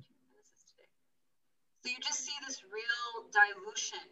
Um, and this is another map I made of using uh, cluster analysis. So like looking at uh, demographics and what are the clusters? And I found there was a white cluster, a Black cluster, and a cluster I'm calling cosmopolitan, which has people who are more university educated, both the white and the Black. It's less university educated, but these cosmopolitan, more university educated, more renters.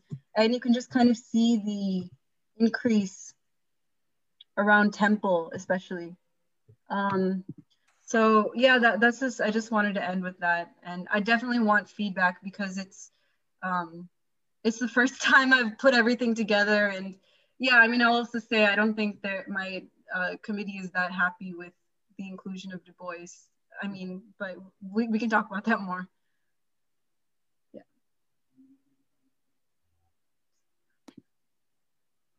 All right, uh, thank you very much for that presentation. Both of Divya and uh, Meghna's presentations help us, you know, see the impact of Du Bois on social science today. And I think uh, Meghna ended at a useful point, uh, bringing it back very much to the present. So uh, what we scheduled now for this part is to just open it up to discussion to all the participants that are here. Particularly, I'd like to ask those who haven't uh, presented anything or read anything to their responses, uh, both to the presentations, but you can also talk about the program. Uh, Miz Catherine, would you like to start?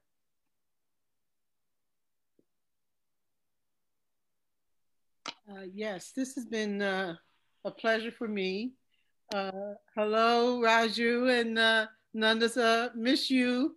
Uh, I'm glad to see you guys. Um, I, I'm just um, overwhelmed, Meghna, uh, by what you did. Um, linking uh, what's happening in Philly to Black Reconstruction, um, that was phenomenal. And so clarifying. Um, Oh my God. So um, it provides a context for us to understand what's happening in, in, in, in a clear, concise, but also historical perspective, all right? Um, so I wanna encourage you uh, to continue as things heat up in Philly, because it is getting worse. All that you said about that displacement, so I call it urbanology or urbanism, uh, for lack of a better term, that is being used to push forward this notion of density and biking uh, uh, the, uh, and uh, displacement of Black folk and Black leaders, uh, the, the loss of home ownership uh, because um, uh, this uh, left in a lot of the young millennials who are uh, uh, caught up in uh, this notion of urbanism is anti-people, is anti-humanity, mm-hmm. but they use the notion that it is uh, more friendlier to the environment because you cut down on greenhouse gases, et cetera, et cetera, et cetera. And they are marching forward. They are marshaling their troops. They are undermining the uh, electoral politics of the city. Uh, um, Actually, because the city is organized in wards, and so they're undermining the wards. Uh, they are promoting this, and by they, and I'm talking about the dark money, the developers, three point oh, they have something now called uh, Fifth Square, something now called, um, trying to think, uh, Philadelphia Transit, uh, the Biking Coalition. All of these forces have come together with the blessings of the elected officials Um, uh, to indeed push forward the control of the land in Philly, uh, basically. And, and um, right now the community is gradually waking up, but again, we have the uh, Black misleadership class, we have the left, uh, and then we have the, a lot of the millennials who have bought into uh, uh, the notion that density is good uh, uh, for uh, urban environments. So I think that your work is groundbreaking. I'm, I, I'm looking forward to you, uh, you know, presenting it and, and, and putting it out there for people to know and, and to understand. Uh, so thank you. Thank you. No, I'm very indebted to you. I mean, that's also the thing. It's, I'm such a product of the free school, so much more than any university class. I mean, it's just, it's just amazing. I've had to go against everything they teach, everything they encourage you to do, to be able to do something that um, I can be proud of. Um, and yeah, yeah. I,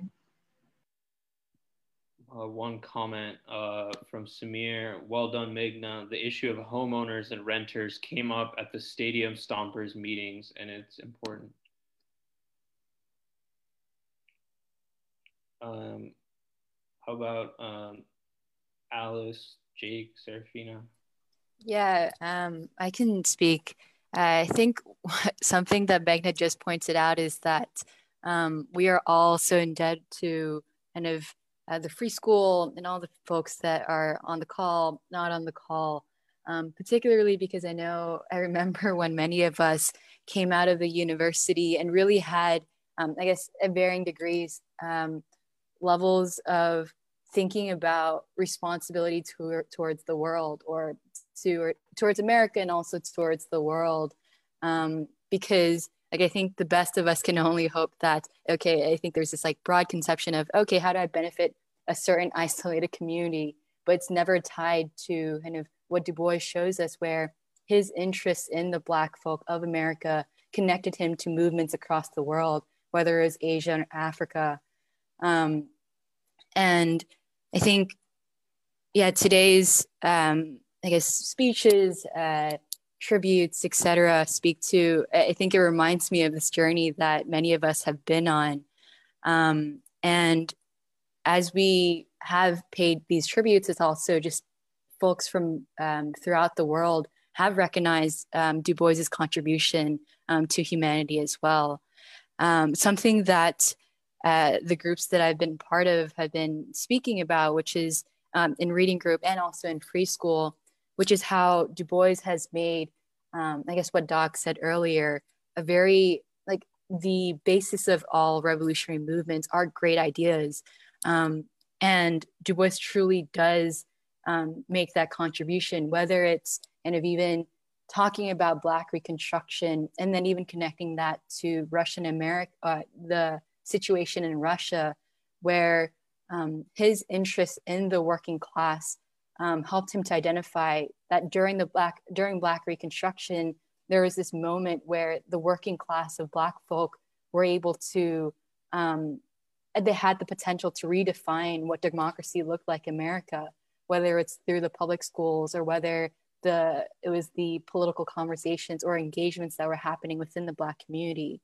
Um, and then kind of what we've seen in recent weeks, which is in Russian America, he saw that same pattern, where after um, the revolution, there was this moment for um, the working people of Russia to redefine that society. Um, and it really is to the testament of his um, genius, but I guess he would say that his genius was the result of many um, uh, circumstances and events um, and people. Um, so I'm really grateful um, to the free school, but also all the presentations today. Uh, yeah, two comments on this, more on this gentrification issue. Uh, Nabila writes, why are high rises and packing buildings viewed as good? Look at Ridge Avenue. Look at the skyline being crushed, with the final blow being destroying Penn's Landing. They have closed off Martin Luther King Drive. The people be damned. Uh, Greg Thompson writes, wow, Meghna's presentation is so enlightening. It brings up so much that the university doesn't want clarified. The gentrifier logic really is the logic of Davos. Quote, you will own nothing, you will be happy, end quote. Get this out where people can see it. Davos, of course, referring to the World Economic Forum and Klaus Schwab and the Great Capitalist Reset, which we've talked about previously.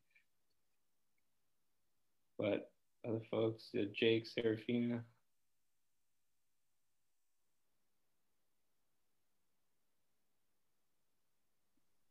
Yeah, you know, I, I, you know, uh, I was thinking about, um, especially on like Du Bois's birthday, you know, like, okay, well, what did he mean, you know, um, to me, you know, when I first, you know, okay, first you know, opened Du Bois, you know, Souls of Black Folks, actually. It was funny because I was thinking about it. Um, I remember reading it on the train, and I remember like looking up and seeing this like older Black guy, and I, you know, there's a nod, he's like, yeah, right on, you know, kind of, you know, it's, there's an encouragement there, you know. Naturally, I don't think at that moment I was, I was really prepared. That was kind of on the on the beginning sort of of my my journey toward, you know, ideological or toward uh uh, learning from the free school, you know, and growing in the free school, you know. So I, so I, I, I put Souls of Black Folks down and didn't really didn't finish it until maybe a, a year after that. That was kind of toward the beginning. Um, but I do think it's it's like Baldwin talks about in um, To Be Baptized, you know, um, after a people have uh, have been crushed um, for centuries and, you know, have uh, you know, have been oppressed for centuries, they cultivate their own morality. And, you know, this is coming out in Du Bois, this is coming out in, um, you know, in his, his, his astronomical, his, his towering work, you know, um, of, you know, uh, of, of truth, you know, um, it's so poignant, the truth will set you free, you know, and, and, you know, Du Bois has that same effect that Karl Marx, or has that same effect that, you know, uh, philosophers, the great, the great philosophers of history have, you know, of setting the people free. Um, and I do feel that, you know, Uh, you know, through reading about, uh, through learning about Du Bois, through learning about, you know, um, the souls of Black folks from, to Russian America, you know, and learning of, I mean, I, my mind goes to um, Dark Princess, you know, learning about how beautiful struggle can be, you know, and, and, and in learning how beautiful struggle can be, I learned about how beautiful that I could be, or how beautiful that, you know, the people that live up North Philly, I, I always go back, North Philly, you know, and, and how be, you know, how, be, how beautiful people down South Philly could uh, be, you know, how beautiful um, their lives are. I am really struck, Meghna, by the, um, you know, the, the, the, the, the combination of, um, of, you know, this, uh, you know, uh, struggle for democracy being the struggle for, you know, the control of wealth. You know, um, and, you know, you can, you can, when you own the land, you can dictate the terms of the wealth, you know, um, and I think it's so poignant um, that the struggle for democracy is a struggle against gentrification and is a struggle for the ownership of the land, you know. Um, there was a lot today. There was a lot today. There was one, right, right when you, when you, um, Doc, when you started out by saying, you know, um, uh, you know, the struggle for, uh, or, or like, you know, you know, going out and, you know, we're based in ideology, we're based in thought, you know what I'm saying? Whereas the left is based in, um, you know, just going out and act, having action. You know, I thought it was poignant when Du Bois in um, Julian Thompson read uh, Gandhi, Will the Great Gandhi Live Again? You know what I'm saying? And, and he said it was by neglect. Uh, it was by neglect that, you know, violence continued to happen. And I think it's so poignant that this neglect, um, that he, he uses this word neglect, and that he uses, you know, he draws out this idea, you know, this is the same neglect that's happening in the left. This isn't the same neglect that's happening in America. You know, America is uh, willing, or, you know, in, in progressive struggle, quote unquote progressive, because this is because it is really quote unquote, y'all. Um, it's like, you know, you're not willing to think, you're not willing to um, stand up for any, any type of ideas. You're just willing to go out and do Uh, go out and, and do the action that looks the most popular. But see, the problem there is, you know, okay, who dictates the terms of popularity? This is, and, you know, if you see it on, like the doc always points out, you know, this is corporate media, fake news, you know what I'm saying? If the media is dictating the terms of your popul- popularity, if the university is dictating the ideas, then, you know, you are acting on, you are acting on ideas, you are acting on, um, mm-hmm. you know, thought, you know what I'm saying? But you haven't thought about it. You know what I'm saying? And this is, and this is the key problem, you know what I'm saying? Because, you know, you are serving some, you are serving an interest, you know, you are serving something. And, you know, if you don't um, realize, you know, that you're serving that interest, then the, then the interest gets served, you know, by you, you know what I'm saying? And you don't serve the people, you know? Um, and this is, this is the, the fierce neglect, and why, why ideological clarity, why Du Bois, you know, is so important for our time. Because it's like, wow, okay, I can serve the people. And this is how. It is through the struggle for land. It is through the struggle for, you know, um, basic human rights, the democratic dictatorship of the proletariat, the people's needs, you know. Um, yeah, I think the, um, it was interesting. It reminded me even of uh, the, the, the struggle for, against gentrification reminded me of, um, uh, um, um, what's it called? Uh, Radio Golf, August Wilson's last work. Um, and at the end of Radio Golf, you know, the, the guy, you know, he, he, he finally comes to the house, uh, this, this beautiful house um, that, uh, that um, oh, I forgot her name. That's, that's a, that's a rope. Um, but the, the, the sort of the, the wise woman of, of Pittsburgh, you know, going back to the Gem of the Ocean. Um, I still can't remember her name. Um, he goes to the House, you know, and he and he's this this politician, you know, you know, black politician, black misleader, you know what I'm saying? But then seeing the beauty of the House and seeing how much the House and uh, the woman um, meant to the town, he he sees, okay, well, I have to, you know, I have to sacrifice, you know, I have to struggle, because they're about to they're about to tear the um tear the um house down, and there was a protest for it, you know, um, and I do feel that, you know, uh, there is a deep um, you know, this this politician, he finally joins the struggle for democracy, you know, as, as you know, Meghna, you're laying it out, the struggle for um, the people's dictatorship of, of, okay, well, I want, you know, Philadelphia to look like this, you know, rather than Philadelphia being sky rises and, and bikes. Like, it don't make no sense, you know, it don't make people, what? So I think, it, I think there is a, a deep realization, and that's why the ideological struggle is so important, um, you know, uh, because It is, it is through the people's ideas and through their movement, you know, that there that that we find freedom, that we find, um, you know, uh, a just society, a society that has peace, you know, um, yeah. Just to add to everything, um, I was just thinking about how, Nanditha, you said that your um, thinking has changed. And there is something to that, like, you know, studying with the free school, being with everybody, and learning about the freedom movement of the twentieth century does change, you know, the person. Um, and I think while you were talking, Jake, um, this importance of the synthesis, that kind of thing came up in my head, where there are all these like factors, um, you know, of history, um, which comes with a bunch of philosophical, you know, uh, understandings. You know, you kind of have to tear it, you know, you have to dig through yourself. You have to be honest with yourself to understand it. Um, you know, you have, it's about these moral principles that you have to agree to, you know, and think through. Um, And uh, I think that is like, when Meghna, you're pointing out uh, the gentrification, how it is linked, you know, what, uh, for the struggle of Black people, um, which is the struggle of working people, you know, of this country, uh, to, to like Black Reconstruction, in that sense, which is, you know, you know, that kind of turning point in America, you know, what, um, you know, how can America turn towards democracy in a true way? Um, it's like, and also, uh, what's it called? Julian, he pointed out how, you know, Du Bois studied in Atlanta, but like the question of the Black Belt, you know, comes into my head too. Um, and I think it is, is it, it isn't hard, you know, for Black working people to think and see how gentrification has affected, you know, their homes, and what do, you know, Black people have or don't have, which is also why, you know, there's a anger and, uh, and uh, yeah. I think it was like,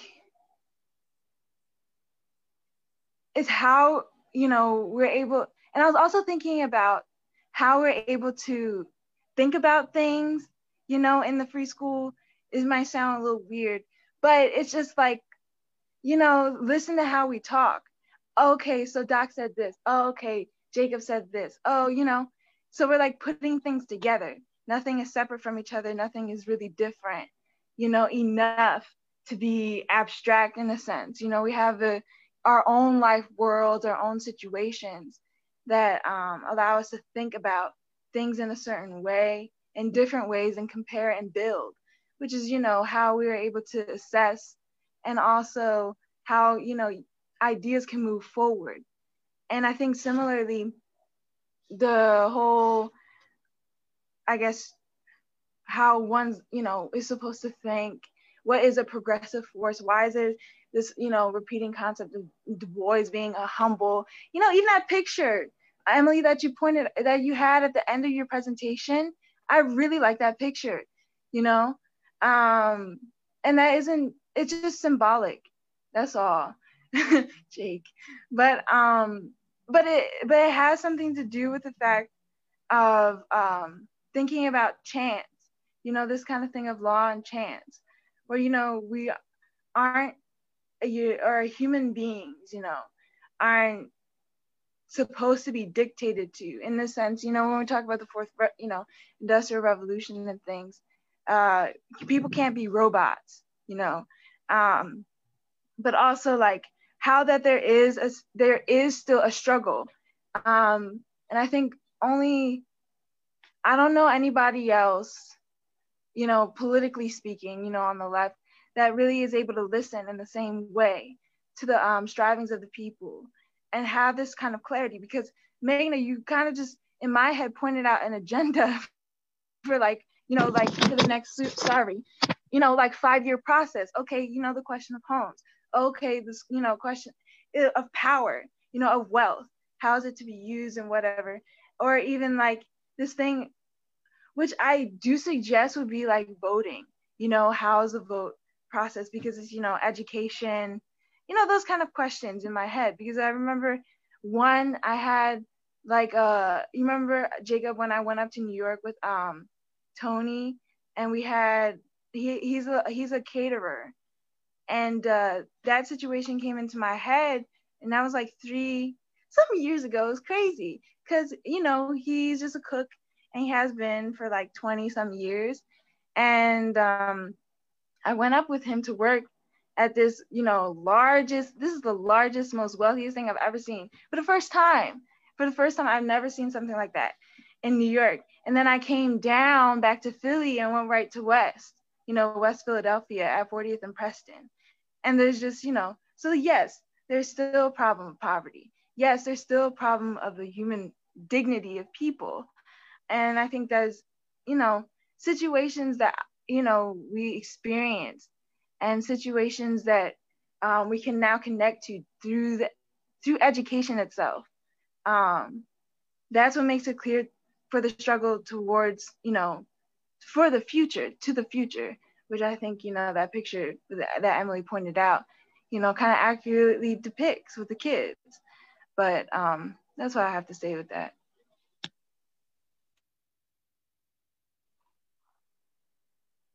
Uh, some more comments on this issue of gentrification. Uh, Do Byun writes, I majored in urban planning, and I can confirm that the ideas of my university indoctrinated me and my classmates into thinking that was, uh, into thinking that a democratic city is one of walkability, affordable housing, and bike lanes. Thank you, Meghna, for bringing Black Reconstruction to today in Philly to clarify what a democracy has and could look like, and of course, the lack of connection between the university and the people. Eric Hudson uh, writes from Chicago, hyper-gentrification is insane in Chirac, two hundred thousand units of housing gone with the destruction of public housing, mass displacement as part of the reverse migration, and the destabilization via violence in our streets further ripens Black Chicago for gentrification. This is happening throughout America, encouraged by the Black misleadership class, which is why we have to understand, as Du Bois and Marcus Garvey understood, that our liberation can only be won by a suited struggle of the Black diaspora. Love the Freedom School, it is real. Um, someone asks uh, Tremaine Smith, who dictates the terms of popularity? I'm not sure if that's an, if anyone mentioned popularity, but uh, or if that's a rhetorical question. It's certainly for us, we're not going by the university or mainstream media standards of popularity, but you, you usually go against what's popular. If you want to hear, you want to hear something that goes against what the mainstream thinks is po popular, you can tune in every Saturday. um, But no, it's quite interesting uh, what, uh, you know, Doe is saying about the university connections, gentrification. It's something Catherine was talking about as well. The ideas emanating, the reactionary ideas, which we're trying to combat with the Du Boisian ideas. And what this uh, Eric Hudson is writing about Chicago. I mean, it shows that it's, this is a process happening in uh, many, many cities. And that's this whole spiral of violence, of, uh, you know, homes being taken away, drugs, poverty, hunger, all of it is an attack on uh, the, the proletariat, the, and especially the most progressive forces, Black proletariat. And uh, we've been talking as well in Free School about what has happened to these, what we've called stranded populations, these formerly white workers who are, not, who are basically long-term unemployed, also facing similar problems increasingly that are there in the inner cities. And you can include large numbers of Latinos and, and others as well. And so the question when the society is in such a crisis is, which thinker do you turn to? What do you turn to? And we're uh, so convinced that Du Bois is the one because of this uh, study which we've done, all these ideas which we've been talking about today. I mean, and, and I was, you know, it was very interesting what uh, Raju and Nanditha were saying about how Du Bois is the foremost thinker for them to understand a lot of important uh, points about uh, India's history and its current situation. And for us as well, I mean, here, it, because of how much he developed, uh, how sophisticated his understanding is of the relationship of the poor to civilization, that's a concept that you don't find really anywhere else in uh, any Marxist writings or writings on socialism. And uh, why, when we've been reading Russia and America, we've talked about it's so relevant for now, for the rise of Asia, the decline of the West, the crisis facing white America. All of for, for all of those uh, points. So that's regardless of whether he's considered popular or not. Yeah, if I could just say something about popularity, I think um, that's that has undermined a good part of the social media uh, driven so-called left and progressives. Uh, If your audience is an audience on social media and you're trying to get millions of Twitter followers or how many likes you get on uh, Facebook, uh, I think you've already condemned yourself to mediocrity and to uh, a state where you cease to be radical and you're trying to be, or revolutionary, you're trying to be popular. Uh, I know Tremaine is a great artist, and I really mean a great artist. And um, if she um, uh, uh, based what she does on what is popular, and of course, uh, Serafina's painting, you know, uh, and uh, Jordan Deele, by the way, uh, and, you know, hanging out with them and, and their disappointment with a lot of the mentorship, I put quotes, of um, artists who of other of a previous generation, uh, you know, because what what what so many people are saying is the main thing is to get paid, and that's another way of talking about popularity.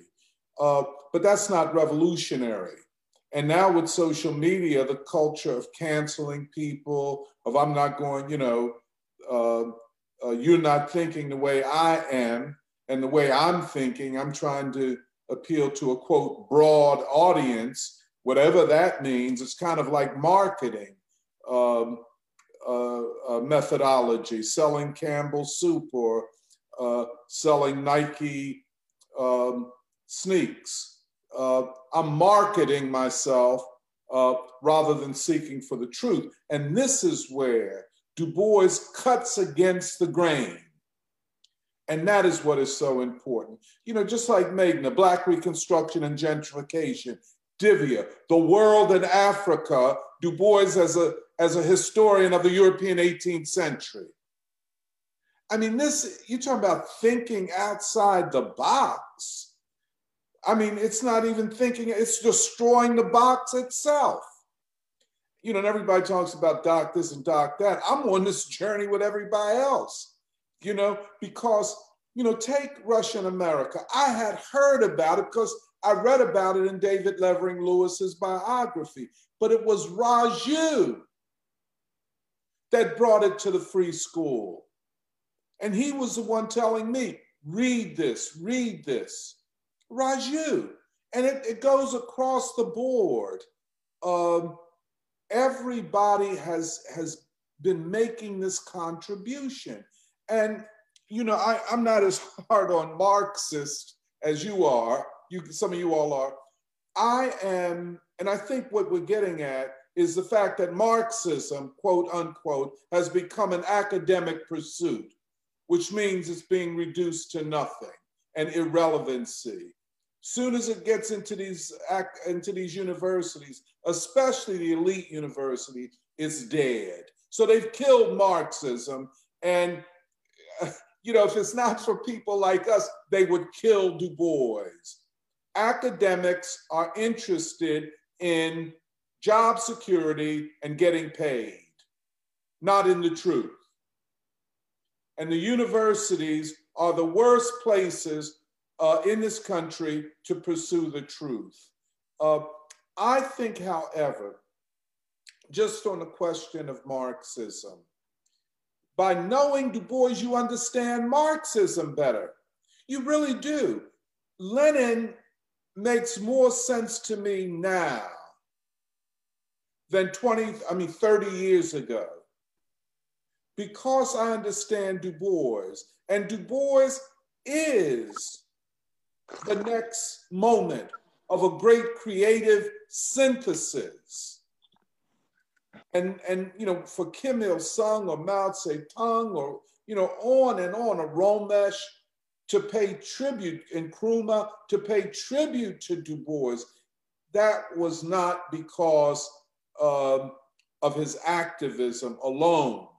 It was because they recognized that there was something fundamental in his understanding of the world, especially how he conceptualized the anti-colonial struggle and what is possible from within it. And then, of course, a theorist of paths to communism. Uh, yeah, it's, it's, it's huge. Um, what is this, this treasure trove that's been opened up to us all. I guess our problem, I'm gonna shut my mouth, mouth after this, our problem, I know it's my problem, I just don't understand why people are resisting this. I mean, what are you fighting against? That's what I wanna know. Uh, you don't like the free school, why? Because the free school upholds Gandhi and Du Bois and Martin Luther King and Baldwin. You don't like that? What do you want? That's what I want to know. What are you interested in? Are you genuinely interested in freedom, peace, the people, as, as everyone is, the ordinary person? You say Black Lives Matter, but what Black life? I mean, these, of course, I'm stating things rhetorically.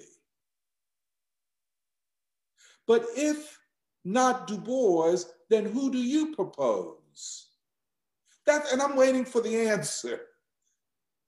And then if we have a difference, then we could do a Zoom and debate. Would be a beautiful thing. But a lot of people say, well, if we ignore the free school, they'll go away.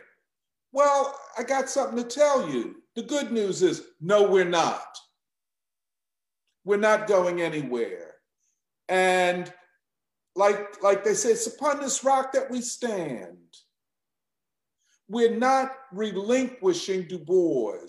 We're not playing academic games with Du Bois. We're in an existential crisis of a system. But the good news is this system is not dominant, hegemonic anymore. We've seen it lose its hegemony and have to go into what we've called imperial retreat. And at this moment, the, I'll shut up, I'm gonna shut up, Joe, forgive me. At this moment, ideologically, we have no reason not to go on the offensive. Not, not to use the words that a lot of people don't like to use, like anti-imperialism. You can be all the Black Lives Matter in the world and never talk about anti-imperialism, never talk about world peace. What about communism? You know, I mean, since you're so down, why don't you bring that up? There's, there's not, this is not a time to retreat. It is a time to advance ideologically.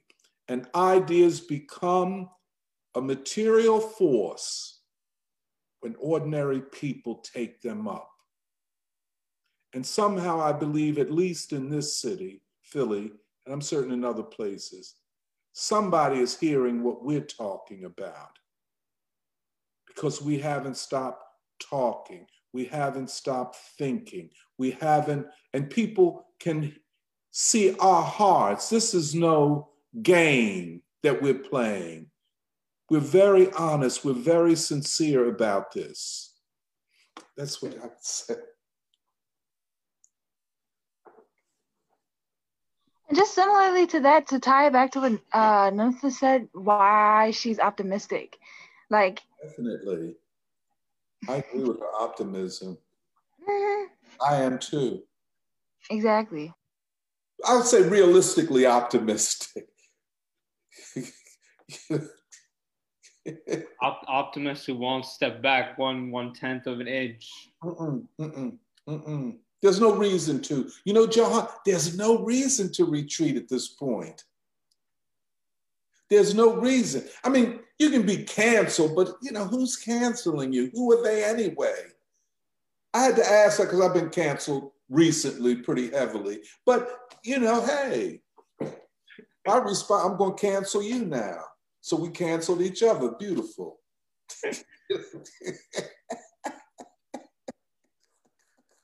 Made it to the honor roll of canceling. I just, I wanted to add to what Doc just said, because, uh, you know, this this idea that we have to be on the ideological offensive. Right. Um, and in all the discussions that we've had, um, I guess about the, about the political situation in India, you know, everywhere we look, we see imperialism. Mm-hmm. In everything, there's, there's imperialism as a central force in every phenomena you see in the society.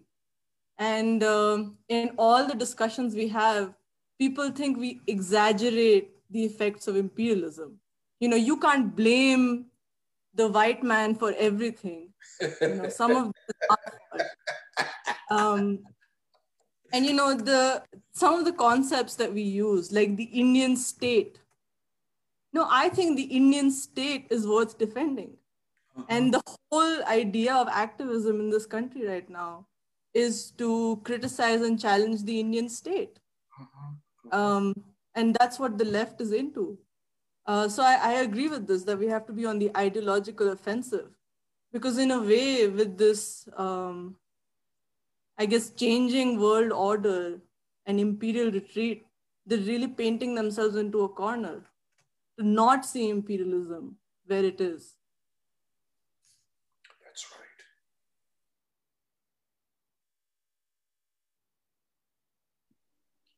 right. Oh, definitely. It's ideological offensive, actually, now that we've started talking about it, it's, it is a very important concept, because the other point is that the, uh, even here, the pessimism, nihilism, and confusion of the left, it's always on the defensive. And that's a justification for, you know, lesser of two evils, vote Democrat, vote for whoever, just stop Trump or stop some other boogeyman. There's no sense of, even ideologically, let's push forward. Let's, you know, in the way that Du Bois in the most difficult times, I mean, at the height of the Cold War, he's going on an ideological offensive for peace, and he's willing to pay any uh, price, any consequence for it. And I think that's something to draw inspiration from. Um, but I also bring in some more comments. Tremaine Smith uh, responds saying, I'm emphasizing Jake's comment on asking who dictates the terms of popularity. It needs to be repeatedly asked like a mantra. This will help with questioning knee-jerk responses that we see over and over. And I think maybe that's part of the ideological offensive. You have to question to go on the attack with what's popular. Um, Yvonne King writes, all of, what, uh, all of what I've heard today, much I had not heard before, continues to affirm my appreciation for Du Bois's commitment to humanity and his pursuit of the truth. In this time of rampant propaganda, I appreciate never having to think twice about the motivation of anything that Du Bois has written. Also based on my senior status, I'm encouraged and inspired by Du Bois's international traveling into his nineties. And he remained to the end of his life optimistic about the freedom struggle of all humanity. Lastly, I'm so grateful for all of those in the free school who are committed to collective learning, especially in these unprecedented times. I mean, I think that's also a very important point that Yvonne raised, that we never question Du Bois's commitment and his integrity in anything that he writes. Even if it's something which we don't understand, like we realize that we have such a belief in him that we have to try to understand what he's saying. And because so much of what he's saying is unpopular today, I mean, that's been very important for us. And, and you know, Joe, is so interesting. Each of us has her or his particular narrative about how they came to Du Bois and the confidence we have in Du Bois. That's what Yvonne said, we can trust him. Even if you disagree with him, I haven't found anything I disagree with lately, but even if you disagree, a profound trust. This man is honest. I say the same thing about all great thinkers, all great philosophers. And in a world where you don't, and this is Tremaine, where you can't trust narratives, you can't trust um, people that are celebrities. You know, I'm reminded, I wrote, you know, review and we discussed over the summer. It's a good thing we didn't shut down during the summer because we would have been in bad shape right now, that we continue to work. Uh, you know, I, I, I wrote a review of uh, Ibram Kendi's book on uh, how to be an anti-racist. Well, he's come out with another book, edited with a, uh, a woman scholar, and um, it's a bunch of short essays by well-known uh, writers, Angela Davis, Farrah Griffin, I don't know who the hell else. Uh, the woman that uh, devised the sixteen nineteen Project. And the book hadn't been out a week and a half, and it's number one on the New York Times bestseller list. I thought you had to sell some books to get on the New York Times bestseller list, you know? But the point is, what can you trust? And what are these books about anyway? And must we not deconstruct the word author and connect it to authority and so on? So in the propaganda and ideological struggle, the ruling class has given us their authorities. And these writers are inventions. They are invented by a ruling class who wants to, in the sense of the Great Reset or the capitalist reset, aesthetically and in symbolical terms, reset the agenda, distract from the very things that uh, Meghna's talking about, and, and, and really, you know, like Divya, I mean, breaks out of the whole uh, narrowness and neo-colonial thing of Afrocentricity by, uh, by deploying Du Bois as an eighteenth century scholar that frames the, the literary struggles of that time. Who had thought about that? You know, it's always this Garveyism, Africa for the Africans, Asian for the Asiatics, and Europe, and I guess that means America, for the Europeans. But what about if Africa shapes Europe? And European literature, modern European literature, is indebted to Africa in the same way that Du Bois argued that the French Revolution is indebted to Haitian resistance. I mean, it's This worldview is so, um, really it's appealing, if not because it is, you know, just so aesthetic. I mean, Du Bois is aesthetically appealing. If you don't, if you're not a revolution, he's just really appealing from an aesthetic standpoint. You know, his life is poetic and aesthetic even. Can I just say that it's the, it goes back to the honesty of Du Bois about his sources and his sources, yeah. His sources, because he never said, I am against Europe. He's, I mean, I, I didn't read this quote because it was running over, but uh, he said, here then is our chance for the future, our mighty opportunity. We borrow as we have a right to borrow. And as Europe in other ages has borrowed from us, the things that in modern days she has taught us, but we use these things for greater ends. Both Africans and Indians must ask to be rid of the spiritual and physical death of poverty. They must educate and develop the manners of their people. They must welcome genius and ability where it occurs amongst the lowest and most unlikely, as well as among those who regarded themselves as the highest. It will be a revelation to see how widespread human ability is when it has a chance. And then with the health and strength which decent income gives, with the rise of the intelligent mass, the dark millions of Africa and India can go forward to set a new standard of freedom, equality and brotherhood for things which is in desperate need of these spiritual things. And to me, like, what that suggests is, um, I mean, it's, it's, it's completely ludicrous for us to assume that we're not influenced by European literature. We've been reading it since we are like four or five years old. I know I was, I don't know about the rest of y'all, but you were reading European novels. Du Bois was reading European poetry. Every ch chapters of the souls of uh, Black folk are prefaced with fragments of poetry and music that is European, but African and African-American. And you can see how, I mean, even what he says about the American Negro is this, is the new synthesis on this continent. It's not just Africa. Africa is, of course, the influence, the guiding influence of the American Negro. But there's something new. Then again, something new always comes out of Africa, as he says. And so this is the dialectic. And if you don't go back to what Du Bois is reading, I mean, everything he's reading, he's not just reading sociology. He's not just a scientist. He's a poet.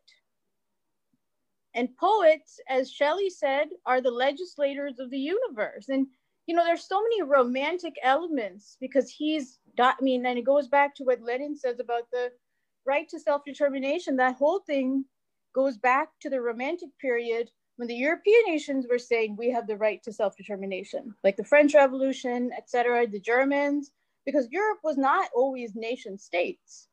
It was kingdoms, then you had the bourgeois revolutions, uh, and each happened at different intervals. Um, and so, you know, you have to really put Du Bois in that intellectual lineage, not simply as, yes, he was African, but as a world thinker who's a, he studied in Germany, he studied German, okay, he studied Latin, he studied Greek, he was a scholar of the classics. Now you can't just say pigeonhole, like it's like, I'm an Indian, but I mean, my work is like, it's about humanity. It's like, I wouldn't want to be pigeonholed simply as I'm an Indian, you know? It's like, it seems like that's the challenge. It's like, why wouldn't you apply Du Bois to any period? Because in fact, he's a historian of all periods, if you look at the arc of his scholarship. That's all. Yeah, I mean, um, in response to that, because I've actually really been, I've been trying to read Speak literature. Up a you, you, you little tinny, speaking to your microphone. Yeah, um, no, just in response to what Divya is saying, I've, just this, um, no, I mean, I think he says in The World in Africa, the decline of Europe because of the African slave trade, because they, uh, because of what they did to other human beings, they lost the, um, you know, vitality of their civilization. But I mean, just reading some, I'm, I'm really into Les Miserables, which I'm in, interested to know what you uh, think about it. But just sometimes, I mean, I, but the Du Boisian spirit is there in that book. And just this idea, and also, I mean, I was just looking, Xi Jinping released a, a reading uh, list. And it's so interesting what he has on it. I mean, he has all these classics. He has all these Chinese classics, writings from India and Greece. Uh, but also books like Les Miserables and Tale of Two Cities and Shakespeare. And I mean, there's just, I, I feel like the, the movement that we're a part of, unlike the canceling culture, is about recovering the greatness of human knowledge and giving it to the people, you know? Um, and I think literature is a really important uh, part of that. Um, and just, you know, I mean, what is this, this anti-human thing of don't read this, it's by white people. Um, but I mean, We're we're for human we're for humanity. I mean, you can't uh, get at that just by canceling people, or you know. I mean, the Chinese Communist Party, which has lifted so many millions of people out of poverty, doesn't do it. They have a very different approach to things. Um, yeah. Yeah. On that note, I just think it's important to take responsibility on, and given and what you had said, um, Doc, about. Uh, you know, this whole rationale that we don't own anything, right? That comes from Marxism. We don't own anything. It's a, it's, I, it's, but it's now, you now have a steward class, right? That says, we own, you don't own anything and we don't own it, but actually it's whiteness as property, as the famous argument, you know, by Cheryl Harris. Um, So like you see, there is, it's, I mean, I don't believe ultimately, none of this belongs to us. It really doesn't. When you think about it, it's, it's a fiction that we create that this plot of land is mine, this, this country ends here and it, the other country begins there. Oh, I mean, yes, ultimately these are social fictions from a spiritual standpoint, but, um, from a practical point of view, when you have a, a conquering power, you know, you, you need a roof over your head. You know, you need land to grow your food. And if you work that land, I mean, it's a gift from God that the plants even grow. And that you have your life, but you don't take, you don't steal the bread from another person's mouth. Like, which is why Gandhi always said, he didn't believe in this whole idea. Even he was critical of the Russian model, which I, as I think Raju pointed out, didn't quite work in India for a reason. Because, because it's the idea that, um, of centralization that he was very skeptical of. Because he said, um, he said that this would, um, he said, I would rather have private ownership, but the, the people that work in a mill, for example, they are as much owners as the owner of the mill. And um, that, uh, in fact, the wealth that, that person who came up with the idea of starting it, and that is of course important, is, uh, I mean, without the labor, that wealth could not be created. But that recognition has to, if you, but it's like, if you take away, if you like, for example, what happened in Russia was, the Soviet Union was, they forcibly took the land away from people that were owners and didn't, and Gandhi said that, That, that's not going to work in the long term because that creates more resentment from a psychological standpoint. You can do that. You can use force, to, but it's it's more powerful, like what uh, Vinoba Bhave, who Doctor King met with in India, when you persuade people by appealing to their humanity to give, give land, donate land, because you don't need all that land. One person only needs a plot or whatever.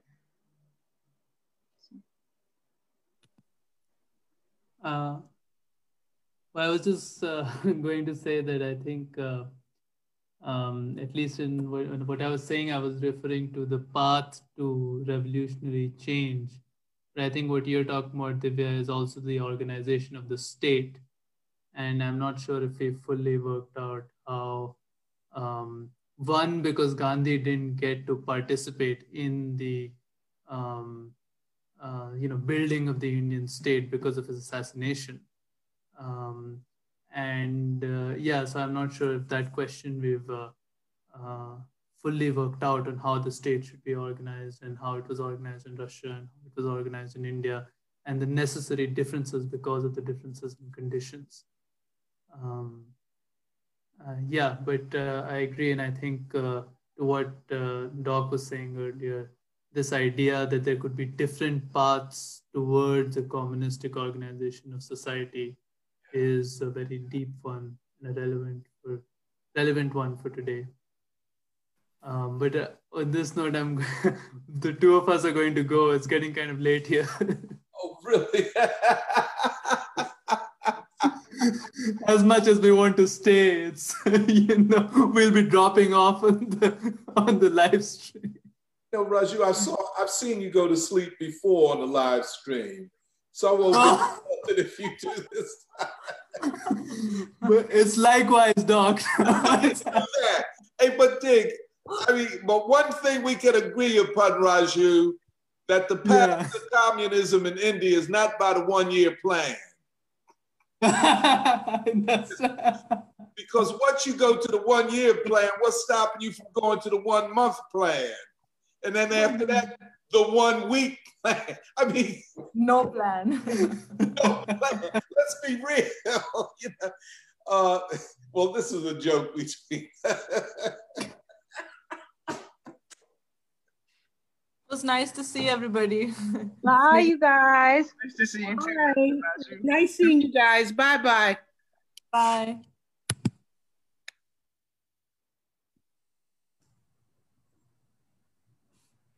Um, some more comments. Uh, Brandon Doe writes, while we are blackballed and canceled by the left in the U S, I think it's beautiful that we have comrades in Asia embracing the free school. Du Bois's framework has given us the clarity and courage to see ourselves in the rise of darker people as a part of a world movement rather than adopting a me against the world mentality. The people who attack us are miserable, and in actuality, they are the ones who are truly isolated, not us. No matter how many times we get canceled, I deeply believe that history will absolve us. Uh, Kathy Jung writes, returning to the translation of Bing Xin's tribute to Du Bois and the photos of Du Bois's travels in China. Thank you, Michelle, Emily, and other comrades who worked to shed light on this beautiful and heartfelt connection between Du Bois of the Black freedom struggle, anti-colonial movement, and world peace movement, intellectuals and leaders from communist China like Zhou, Mao, and Song Qingling. Before I started studying Du Bois with my reading group, I didn't realize that what I had been looking for throughout my intellectual growth was someone like Du Bois, who could so beautifully, rigorously synthesize the traditions of the Black freedom struggle with the civilizations and struggles of the darker peoples around the world. That we can apply in this particular moment of Western civilizational crisis and the rise of Asia.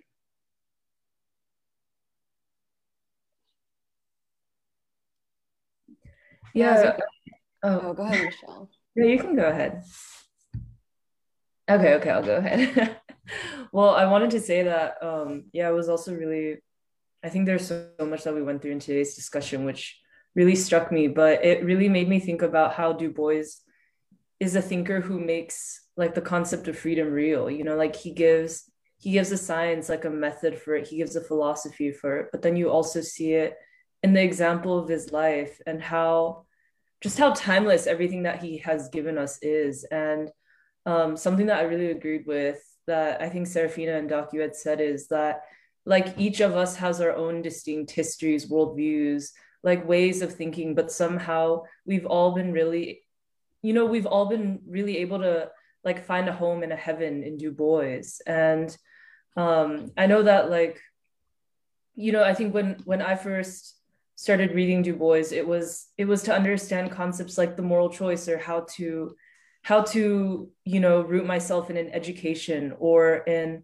the pursuit of scholarship for humanity. But, you know, like a year or two later, we're revisiting Du Bois again, but this time to understand, let's say like, you know, the young progress, the young American progressives' role um, in a counter-revolutionary moment um, when, when, when, when empire is collapsing, but Asia is rising. And we can find that kind of blueprint in Russia and America. And then, you know, Divya, like you had said, there's world in Africa, um, there's Black Reconstruction, which can kind of explain the dynamics and what's happening in the city of Philadelphia, which we're all rooted in. And, um, and then there's Dark Princess, which gives you that like framework of timeless struggle and how we come from a thousands year long tradition, and we're building a world which will last for thousands and thousands years more. And it's, it's almost unbelievable that he, he really captures it all. And I really feel that he's a thinker that we can walk with for a very, very long time. Um, and yeah, I, I'm just really grateful that we are having this tribute to him today. Um, and um, yeah, I think it just really concretizes how much he's been for us as a political collective, and um, everything that we're going to be forging ahead. Um, yeah. Yeah, what, what I was going to say is really similar to you, Michelle, um, about like what you just said about how Du Bois, we can find a home in heaven in Du Bois, and most importantly, the truth, um, and a spirit of pursuing the truth. Um, and something Nanditha said that I think Serafina also mentioned, just about how important Du, how important Du Bois is in understanding civilization is coming from the poor. I feel like that one image of Du Bois in China with the children that you were referencing, Serafina, it hit me because I also just thought about how, similar to Michelle's comment, in some ways, Du Bois is one of those few figures who just really feels, for some reason, like a universal human being. Um, and I think in the way he lived and his pursuit of the truth um, and his fight for peace, I feel like a lot of that is because in some ways he was embodying um, the struggle to become and the process of becoming the new human being. And I think uh, talking about canceling, I feel like Du Bois was, if anything, the O G going against, not being afraid of being canceled, because he even says in Russian America, at the height of anti-communism, everyone's saying this and that, but the Soviet Union, he says, you know, at that point, he kind of, he's, read so many newspaper articles about the horrors of the Soviet Union, this and that. But he says, like, despite all that, he says, I'm gonna go, I need to know what's happening there. And I just feel so overwhelmingly appreciative for Du Bois today, and with such a beautiful tribute, with like the world, the international tributes to Du Bois, because I feel like in some ways, Du Bois has painted this constellation for us that connects the Black freedom movement and Black Reconstruction, this experiment of American democracy that has failed because of the way this country has treated the, basically the color line, or the way this country has purposely put down um, Black people, and the experiment during Black Reconstruction. But you know, like this, in the, con the constellation that's made up of the Black freedom movement, this great experiment in Russia for a for the democratic dictatorship of the proletariat. And then you have Asia and Africa and the independence movements. And I feel like only Du Bois could really paint that constellation for us the way he does, um, and the way that we're understanding it today. And I think this goes along with why he feels like such a universal human being in some ways, is that in some ways he can see a tradition of the oppressed, or a tradition of the poor, Um, or tradition of humanity that is a tradition for a new humanity that kind of connects this constellation. And yeah, and I just think it's this tradition, it's both ideological and spiritual. And I just almost feel like only Du Bois really understands that and has shared that with us through his works, his whole lifelong commitment to the truth, and his all his works together as a whole, and especially Russian America. And I don't know if I'm just describing it. I don't know if I'm describing it in a moving way as much as I feel moved by both our conversation today, but also by Du Bois. But I agree, completely agree with what you said in the beginning, Doc, about how Du Bois is the Lenin of our times. Like Du Bois, we're living in such exciting times, and I feel like you can only see that if you take authority from Du Bois, read Du Bois, understand how he had, saw the world unfolding even in the twentieth century. Um, and I think one last thing is just in Black Reconstruction, that motto of land, light, and leading, which is inspired by Land, Bread, and Peace from the Russian Revolution. I just think that land, light, and leading, you can take that and just put it in Asia or Africa, and it would make complete sense there. Um, the same aspirations. And yeah, and I think the ending remark is just that I feel like China, Asia, they have so much that they could learn from Du Bois to this day as well. Um, and it goes back to Du Bois not just being an American patriot or African patriot, but really a patriot of humanity. Yeah, I think for Du Bois, he's served as this creative, um, revolutionary example for all of us, um, particularly in a time where there's just so much division, um, and tension and hopelessness, where people don't see a way out for the world. He offers a way out, even though he's speaking like more than fifty years ago. Um, and I think for many of us, we've seen these connections across the world with individuals such as Nehru, um, or Song Qingling. Um, and I mentioned Song Qingling in particular because um, kind of what Doc had said before, where his life itself is so beautiful, um, because Um, Du Bois had made three trips to China, and the first trip was the shortest, but then in the second trip, that's when he was able to connect with various leaders of the Chinese Communist Party, and one of these leaders was Song Qingling. But prior to his visit, he had been speaking to Song Qingling about um, not being able to go to China because of the State Department, um, and then his exhilaration when he found out that he could go. Um, the letters between him and Song Qingling are just so beautiful and full of friendship, um, and uh, I think serves as an example for all of us in terms of like what actually um, this peace and unity between nations, but also individuals and people of nations, um, look like uh, in the day-to-day. Um, but yeah, just to add to kind of how beautiful his life was, just aesthetically as well. Um, but. Can I just say something about, I hope I'm not talking too much, but just something that Alice and I have been talking about over the months, I don't, maybe it's up to a year now, intermittently, about Sun Yat-sen, and uh, Suu Kyi Lin uh, was his wife, his widow. Um, and that is an interesting story in itself. But, you know, in, in Russian America, Du Bois uh, talks about Sun Yat-sen, and somehow in, I would think, and you guys can correct me on this, even in modern Chinese historiography, which centralizes the revolution of nineteen forty-nine, somehow Sun Yat-sen, as the revolutionary he was, got, gets lost and takes a back seat to a number of other important leaders. But, um, and this is what uh, Alice and I were talking about. First of all, Du Bois elevates Sun Yat-sen and says that his program was completely communistic. He says it just like that in Russian America. But the other thing is, I think that Sun Yat-sen's program, and you know, China was devastated even when, when the dynasty collapsed. The dynasty collapsed because China had been devastated by wars and warlords and landlords and capitalists and foreign intervention. Countries in bad shape. Um, but Sun Yat-sen did not believe to make a new China, you had to destroy everything of the past. Uh, and I think, and I, I would, I would um, appeal to Alice in particular, uh, if you don't mind, that I think there's something, some work to be done comparing Sun Yat-sen and W E B Du Bois,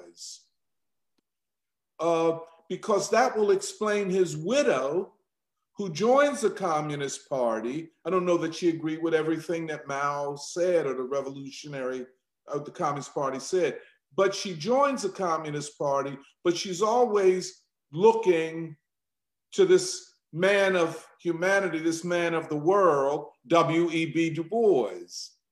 And, and you know, of course, those photos of him with the leaders of the Chinese Revolution and the Chinese, it looked like he fitted in as, as well as, it wasn't like a, a sore thumb standing out. He was a dark man among other dark men. And, but you could see that they shared a camaraderie, that they were colleagues in a common struggle. And that there was, and, and Du Bois was constant when he's in China, and this is so interesting, he's always smiling, always smiling. And you can rest assured he's not always smiling while he's in the United States. There were grim moments, there were disappointing moments, there was a lot of sadness in his life. Of course, the, uh, by that time, the death of his, both of his children, the death of his first wife. I mean, you know, there was a lot, and then his, you know, uh, uh, Emily, like your grandfather said, a lot of backstabbers, you know. But, uh, but in China, he's always smiling.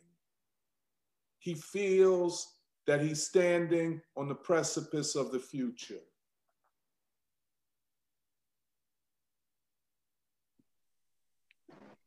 To add to the point about China, um, you know, like it strikes me so much that you cannot study the British role in India in isolation from the Opium Wars in China, because the British started to trade opium for silver in southern China, and that exploded the opium trade, as far as I know. Um, reading some of the stuff from the nineteenth century, the literature, you can see how the, even the British were addicted to opium. But then uh, the British exportation uh, of opium from India to China facilitated in turn a flow of silver to India. So you can see how even today, I think the question of peace between the two nations oh, yeah. um, is so paramount, I think, uh, for the progress. I mean, we talk about Asia rising and so on, but uh, we forget uh, the reality of war today. Um, uh, and it's, um, it's really silly when you think about the nineteenth century and the British role, both in India and China, in devastating the economies and, you know, destroying the civilization. Um,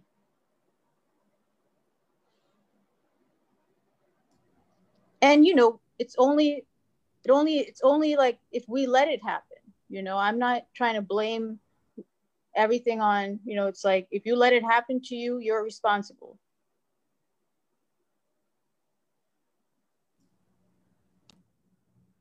Can I just add something quickly? Um, yeah, I've been thinking about what people have been saying, especially about going on the ideological offensive. And I think it is like really important, like at least for me to think about, because I think as people have been saying, it's sort of um, like given the environment that we're in, especially for those of us who came out of like these universities and so on, I think Yeah, like I think Jahan was saying, like, it's very easy to feel defensive about things, you know? Um, and I think even just, you know, like thinking about the, the telegram from Kim Il-sung um, to Shirley Graham Du Bois on the occasion of uh, W B Du Bois's death. And, um, you know, like, I think one of the things that I, I discovered about Du Bois, um, I think earlier on was, Uh, his stance during the Korean War, along with Paul Robeson for peace. And I think, yeah, like now, especially um, like having read that telegram, I think, I just feel like, well, one is that I feel like Korean, yeah, like the Korean people do owe a debt to Du Bois, and um, just the fact that at a time when like there really, it really didn't seem like there was at that point much of a, um, I don't know, like it just felt like there was not really that much room for um, dissent on this question of peace, especially um, with the with the Cold War and McCarthyism really beginning to, at that point, become very strong. Um, I think one is, yeah, just how much courage it took for Robeson, Du Bois, um, and others, especially in the U S, to take that stand for peace. But also I think um, more, I think going beyond that is, you know, like, especially as like a, a, like a Korean person who's grown up in the States and, you know, all the propaganda about North Korea and everything, I think it's very easy to feel um, defensive in that way about, um, you know, like North Korea and like having to react to all the different narratives there are about it. But I think, um, I feel like the way that Du Bois, you know, how he frames this um, question of the search for truth and knowledge um, and freedom for humanity is, um, you know, the reason why, why we study these past freedom movements, whether it's um, from Black Reconstruction to the Russian Revolution, um, to the anti-colonial struggles in Bandung, and everything from that is, you know, we're really trying to, I feel like Du Bois is, um, he makes clear, it's like you're, at the end of the day, you're really trying to gain something, like to gain some knowledge that will contribute to um, the universal uplift of humanity, you know, um, and to the freedom of humanity. And I think from that standpoint, like, yeah, it goes so much further beyond like anything like cultural nationalism or chauvinism, where it's, you know, like, yeah, like if, if a country like North Korea has contributed something which can help to not just the betterment of like the Korean people, but also all of humanity and this struggle for peace and what it means to reconstruct, um, reconstruct a society after, as Doc was saying, completely being razed um, down to not even the ground, but almost like lowering the ground of, um, of the northern part of Korea during the Korean War, and people having to like basically live in caves and all of that, you know, just horrible, horrible conditions. Um, you know, if there's something that out of that, out of that striving and out of that effort and out of the program, which was embarked upon by, um, yeah, like the government and the people of North Korea after the war, um, and then the decades following, I think, um, yeah, it's, it's less about being defensive about, it's like more like, let's celebrate that, like whether it's in Korea, whether it's in Vietnam, all these countries um, which have not just had to wage a struggle for political independence, but also economic independence, um, and to create a, you know, a life world for their people. Um, yeah, like let's celebrate that and, you know, uphold that tradition, as Emily was saying, that tradition of the oppressed, that tradition of um, the masses, the people of the world, because, you know, it's, it's something which is, you know, drawing the best out of these civilizations, um, and which is contributing to, yeah, like the whole, which can contribute to the knowledge of all of humanity in terms of, yeah, like different paths that people follow, um, on the path to freedom. But yeah, I think like this whole question of, um, not being defensive about things, but actually going on that ideological defen- offensive or, um, I feel like another way of putting it is like this, uh, pursuit of a positive peace, as, as King said, I think is, um, really important, especially in these times um, when, yeah, it's very easy to feel defensive about things or to react um, in a very, uh, I don't know, like knee-jerk way. So yeah, those are just some of my thoughts um, from what people were saying. You know, one of the things I learned from Henry Winston was that for those of us who live in the most powerful and most arrogant imperialist nation in the world and maybe in human history, our first responsibility, and Du Bois, I think Winston got this a lot from Du Bois, our first responsibility is to fight, quote, our own imperialism. And, you know, um, you know, I'm reminded that once the United States had gotten the atomic bomb and then hydrogen bombs, and once they had used it on an Asian nation, they constantly threatened other nations with complete annihilation. I grew up as a child hearing it. It's, you know, and now, you know, a lot of people repress this in their consciousness and just go on like it didn't happen, like those threats weren't made. Uh, the threat to destroy Korean civilization and every Korean living, they actually made that threat. And then they made it against Vietnam and China. Threats that they never made against a European or white nation. But those words are on our shoulders. It is our, quote, our imperialism. I can't march for Black Lives Matter and not be conscious that the lives of Asian people in Asia matter. This was horrific and a high reflection of white supremacy. What they did to Korea and what the Korean people in the North have done to build maybe one of the most advanced societies on the face of the earth.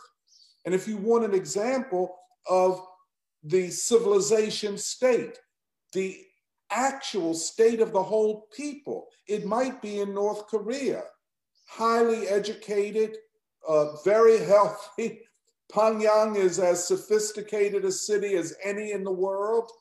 And the children and the people are highly educated, and the art and culture and music of all of humanity is studied and practiced in North Korea, a country of what, twenty-five, maybe thirty million people.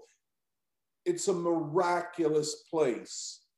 And of course, if Korea is united, and if the U S military and nuclear weapons are removed from Korea and from the, the waters around Korea and from Japan and China and all of this, I mean, the game is up. And we can see that future. You know, the free school, you can see what we have. We have African Americans, South Asians, and East Asians. And we got more that's not here today. That is humanity in microcosm. That is the revolutionary struggle in microcosm. And each component is mutually responsible to the other. And I'm telling you, you know, when I, when I talk to Jeremiah, and I know his admiration for Korean civilization and for the North, where Korean civilization is preserved, uncompromised by Western values. You know, you know, I feel not only that I have a friend, but I feel a deep responsibility through him to the Korean people who suffered because of U S imperialism. I don't forget that, nor do I forget Vietnam, and what the United States did there, and how they threatened to use nuclear war or nuclear weapons on Vietnam. You know, so this is, this is the future. The world moves forward. There is every reason to be positive, and that's why we must go on the ideological offensive. It's not just idea, but it is an imagination. The world can win. To say to people, humanity can win. It's not just us here. Humanity can win. And if humanity wins, we all win. We have no enemies. China is not the enemy of the American people. Korea is not the enemy. Cuba is not the enemy. Africa is not the enemy.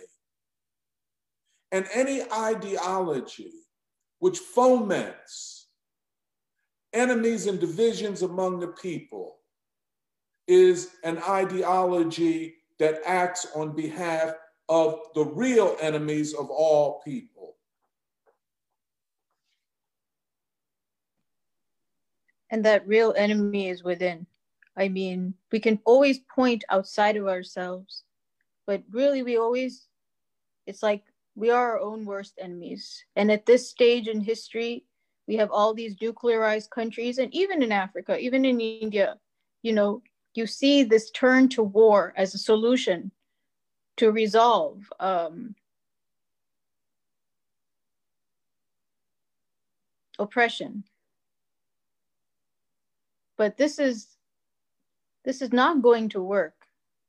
Not in this age when you have these highly nuclearized nations who are just at the drop of a word, they could react. Um, and I think we're in very dangerous territory, um, particularly, you know, um, with the partitions of these civilizations, starting with India, Pakistan, Bangladesh, Palestine, Bangladesh, East Pakistan and West Pakistan. You have the partition of Korea, you have the partition of Vietnam. These are partitions, the partition of Africa, certainly. And that's just the same strategy of breaking up civilizations um, so that it's easier to go here and there and install this and that. Uh, you know, the question of unity, and the more weapons we have in this world, that's when we become our own worst enemies, because something, something terrible has to emerge in the human heart to use that as a way of defending. Offensive has to be something more than that way of looking at secure. Because what we're seeing is massive, globally, insecurity on an individual, on a personal and a national scale.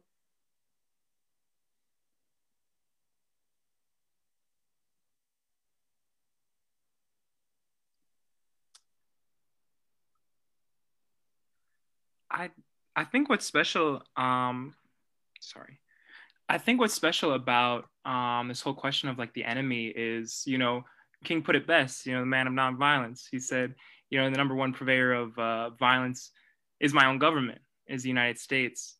Um, and it is imperialism and it is oligarchy. It is like gentrification that we need to stand up against.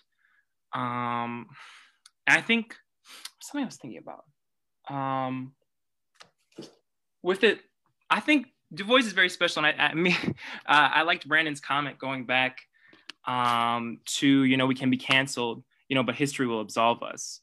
Um, and in a lot of ways, I, I feel, you know, especially looking at the the freedom movements, especially looking at Du Bois, um, that you know, history is, uh, you know, at the winds of history rather are at our backs and in our sails. You, you know, um, you know, when I look at China, or when I hear about the great success uh, of the Russian Revolution, or of India, or you know, hearing the, about the liberation struggles in Africa, or you know, coming back home and uh, learning about uh, Martin Luther King Junior, learning about you know Du Bois, you know, um, he shows us, and and and and there is a deep, um, you know, one is enlivened and one is, uh, uh, uh, you know, one really feels the spirit of revolution um, coming out, um, and.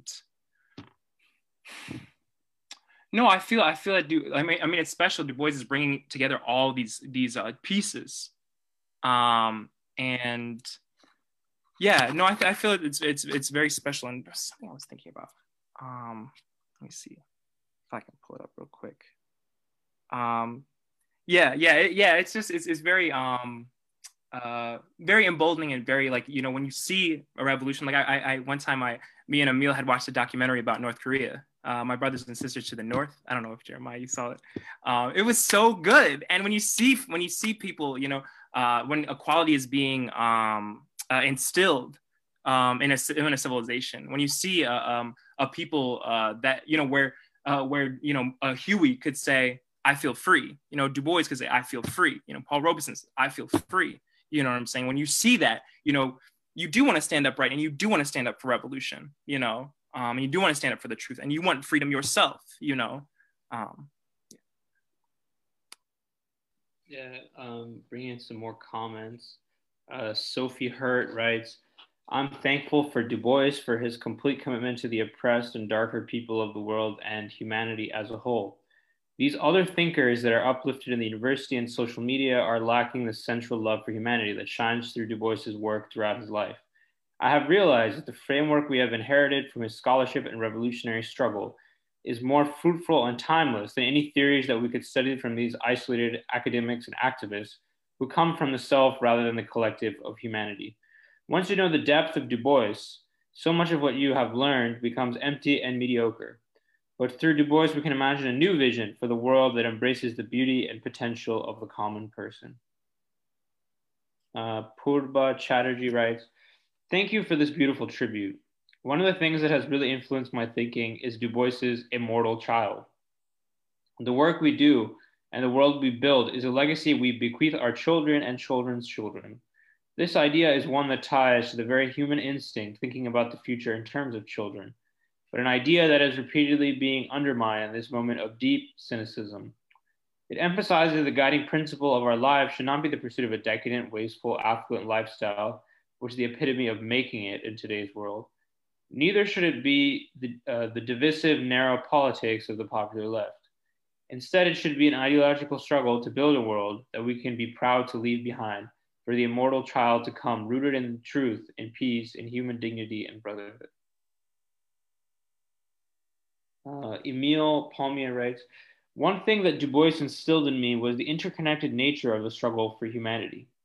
When I hear about the most recent mass shooting at the Olney Transportation Center, the energy crisis taking place in Texas, and the continued aggressive attacks in Afghanistan and Syria, I'm reminded of Du Bois's assessment of democracy being not a privilege, but an opportunity to truly address our conflict in a principled way. Also, his quote regarding our current institution of rule is illuminating. Quote, a system cannot fail those it was never meant to protect. Unquote.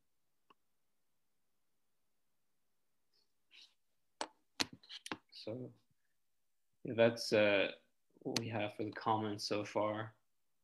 Moving towards one fifteen. It's been a uh, moving, but you know, heavy tribute. This is a beautiful day. Yeah, definitely. Uplifting. Even though we didn't have singing and music like we normally try to do. No, it really, it really was. And, uh, you know, everyone, uh, I, I mean, I want to thank everybody that found all these great uh, archival materials and letters, so much of which of, I mean, when you talk about Du Bois scholarship in academia, they never talk about any of this stuff. No. And so, you know, it's so important that the Free School is collecting this information, doing this research, doing these translations. There's so much stuff. There's probably a lot in other languages that remains to be translated regarding Du Bois and the broader uh, Black freedom struggle um, in these various languages. So I'm excited because I think, uh, as we go forward, Du Bois is so deep that we've only scratched the surface of Du Bois, and that has taken us so far. So I'm very excited to see where uh, we'll be going from here as we get even, even deeper into it. I guess next week we're going to continue with Russian America. And I, I suspect, you know, a lot of people feel that, well, why are they reading something? It's getting very laborious. Uh, But it's really not. I, I would, uh, I would just urge people to hang in there.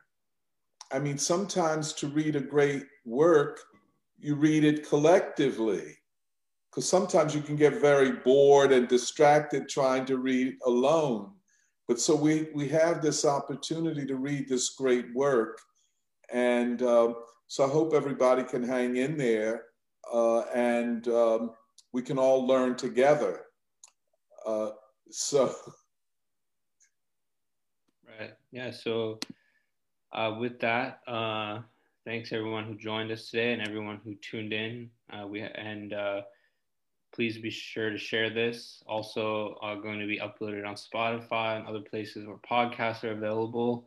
It's good to spread this knowledge of Du Bois, and uh, we'll see everyone uh, next week.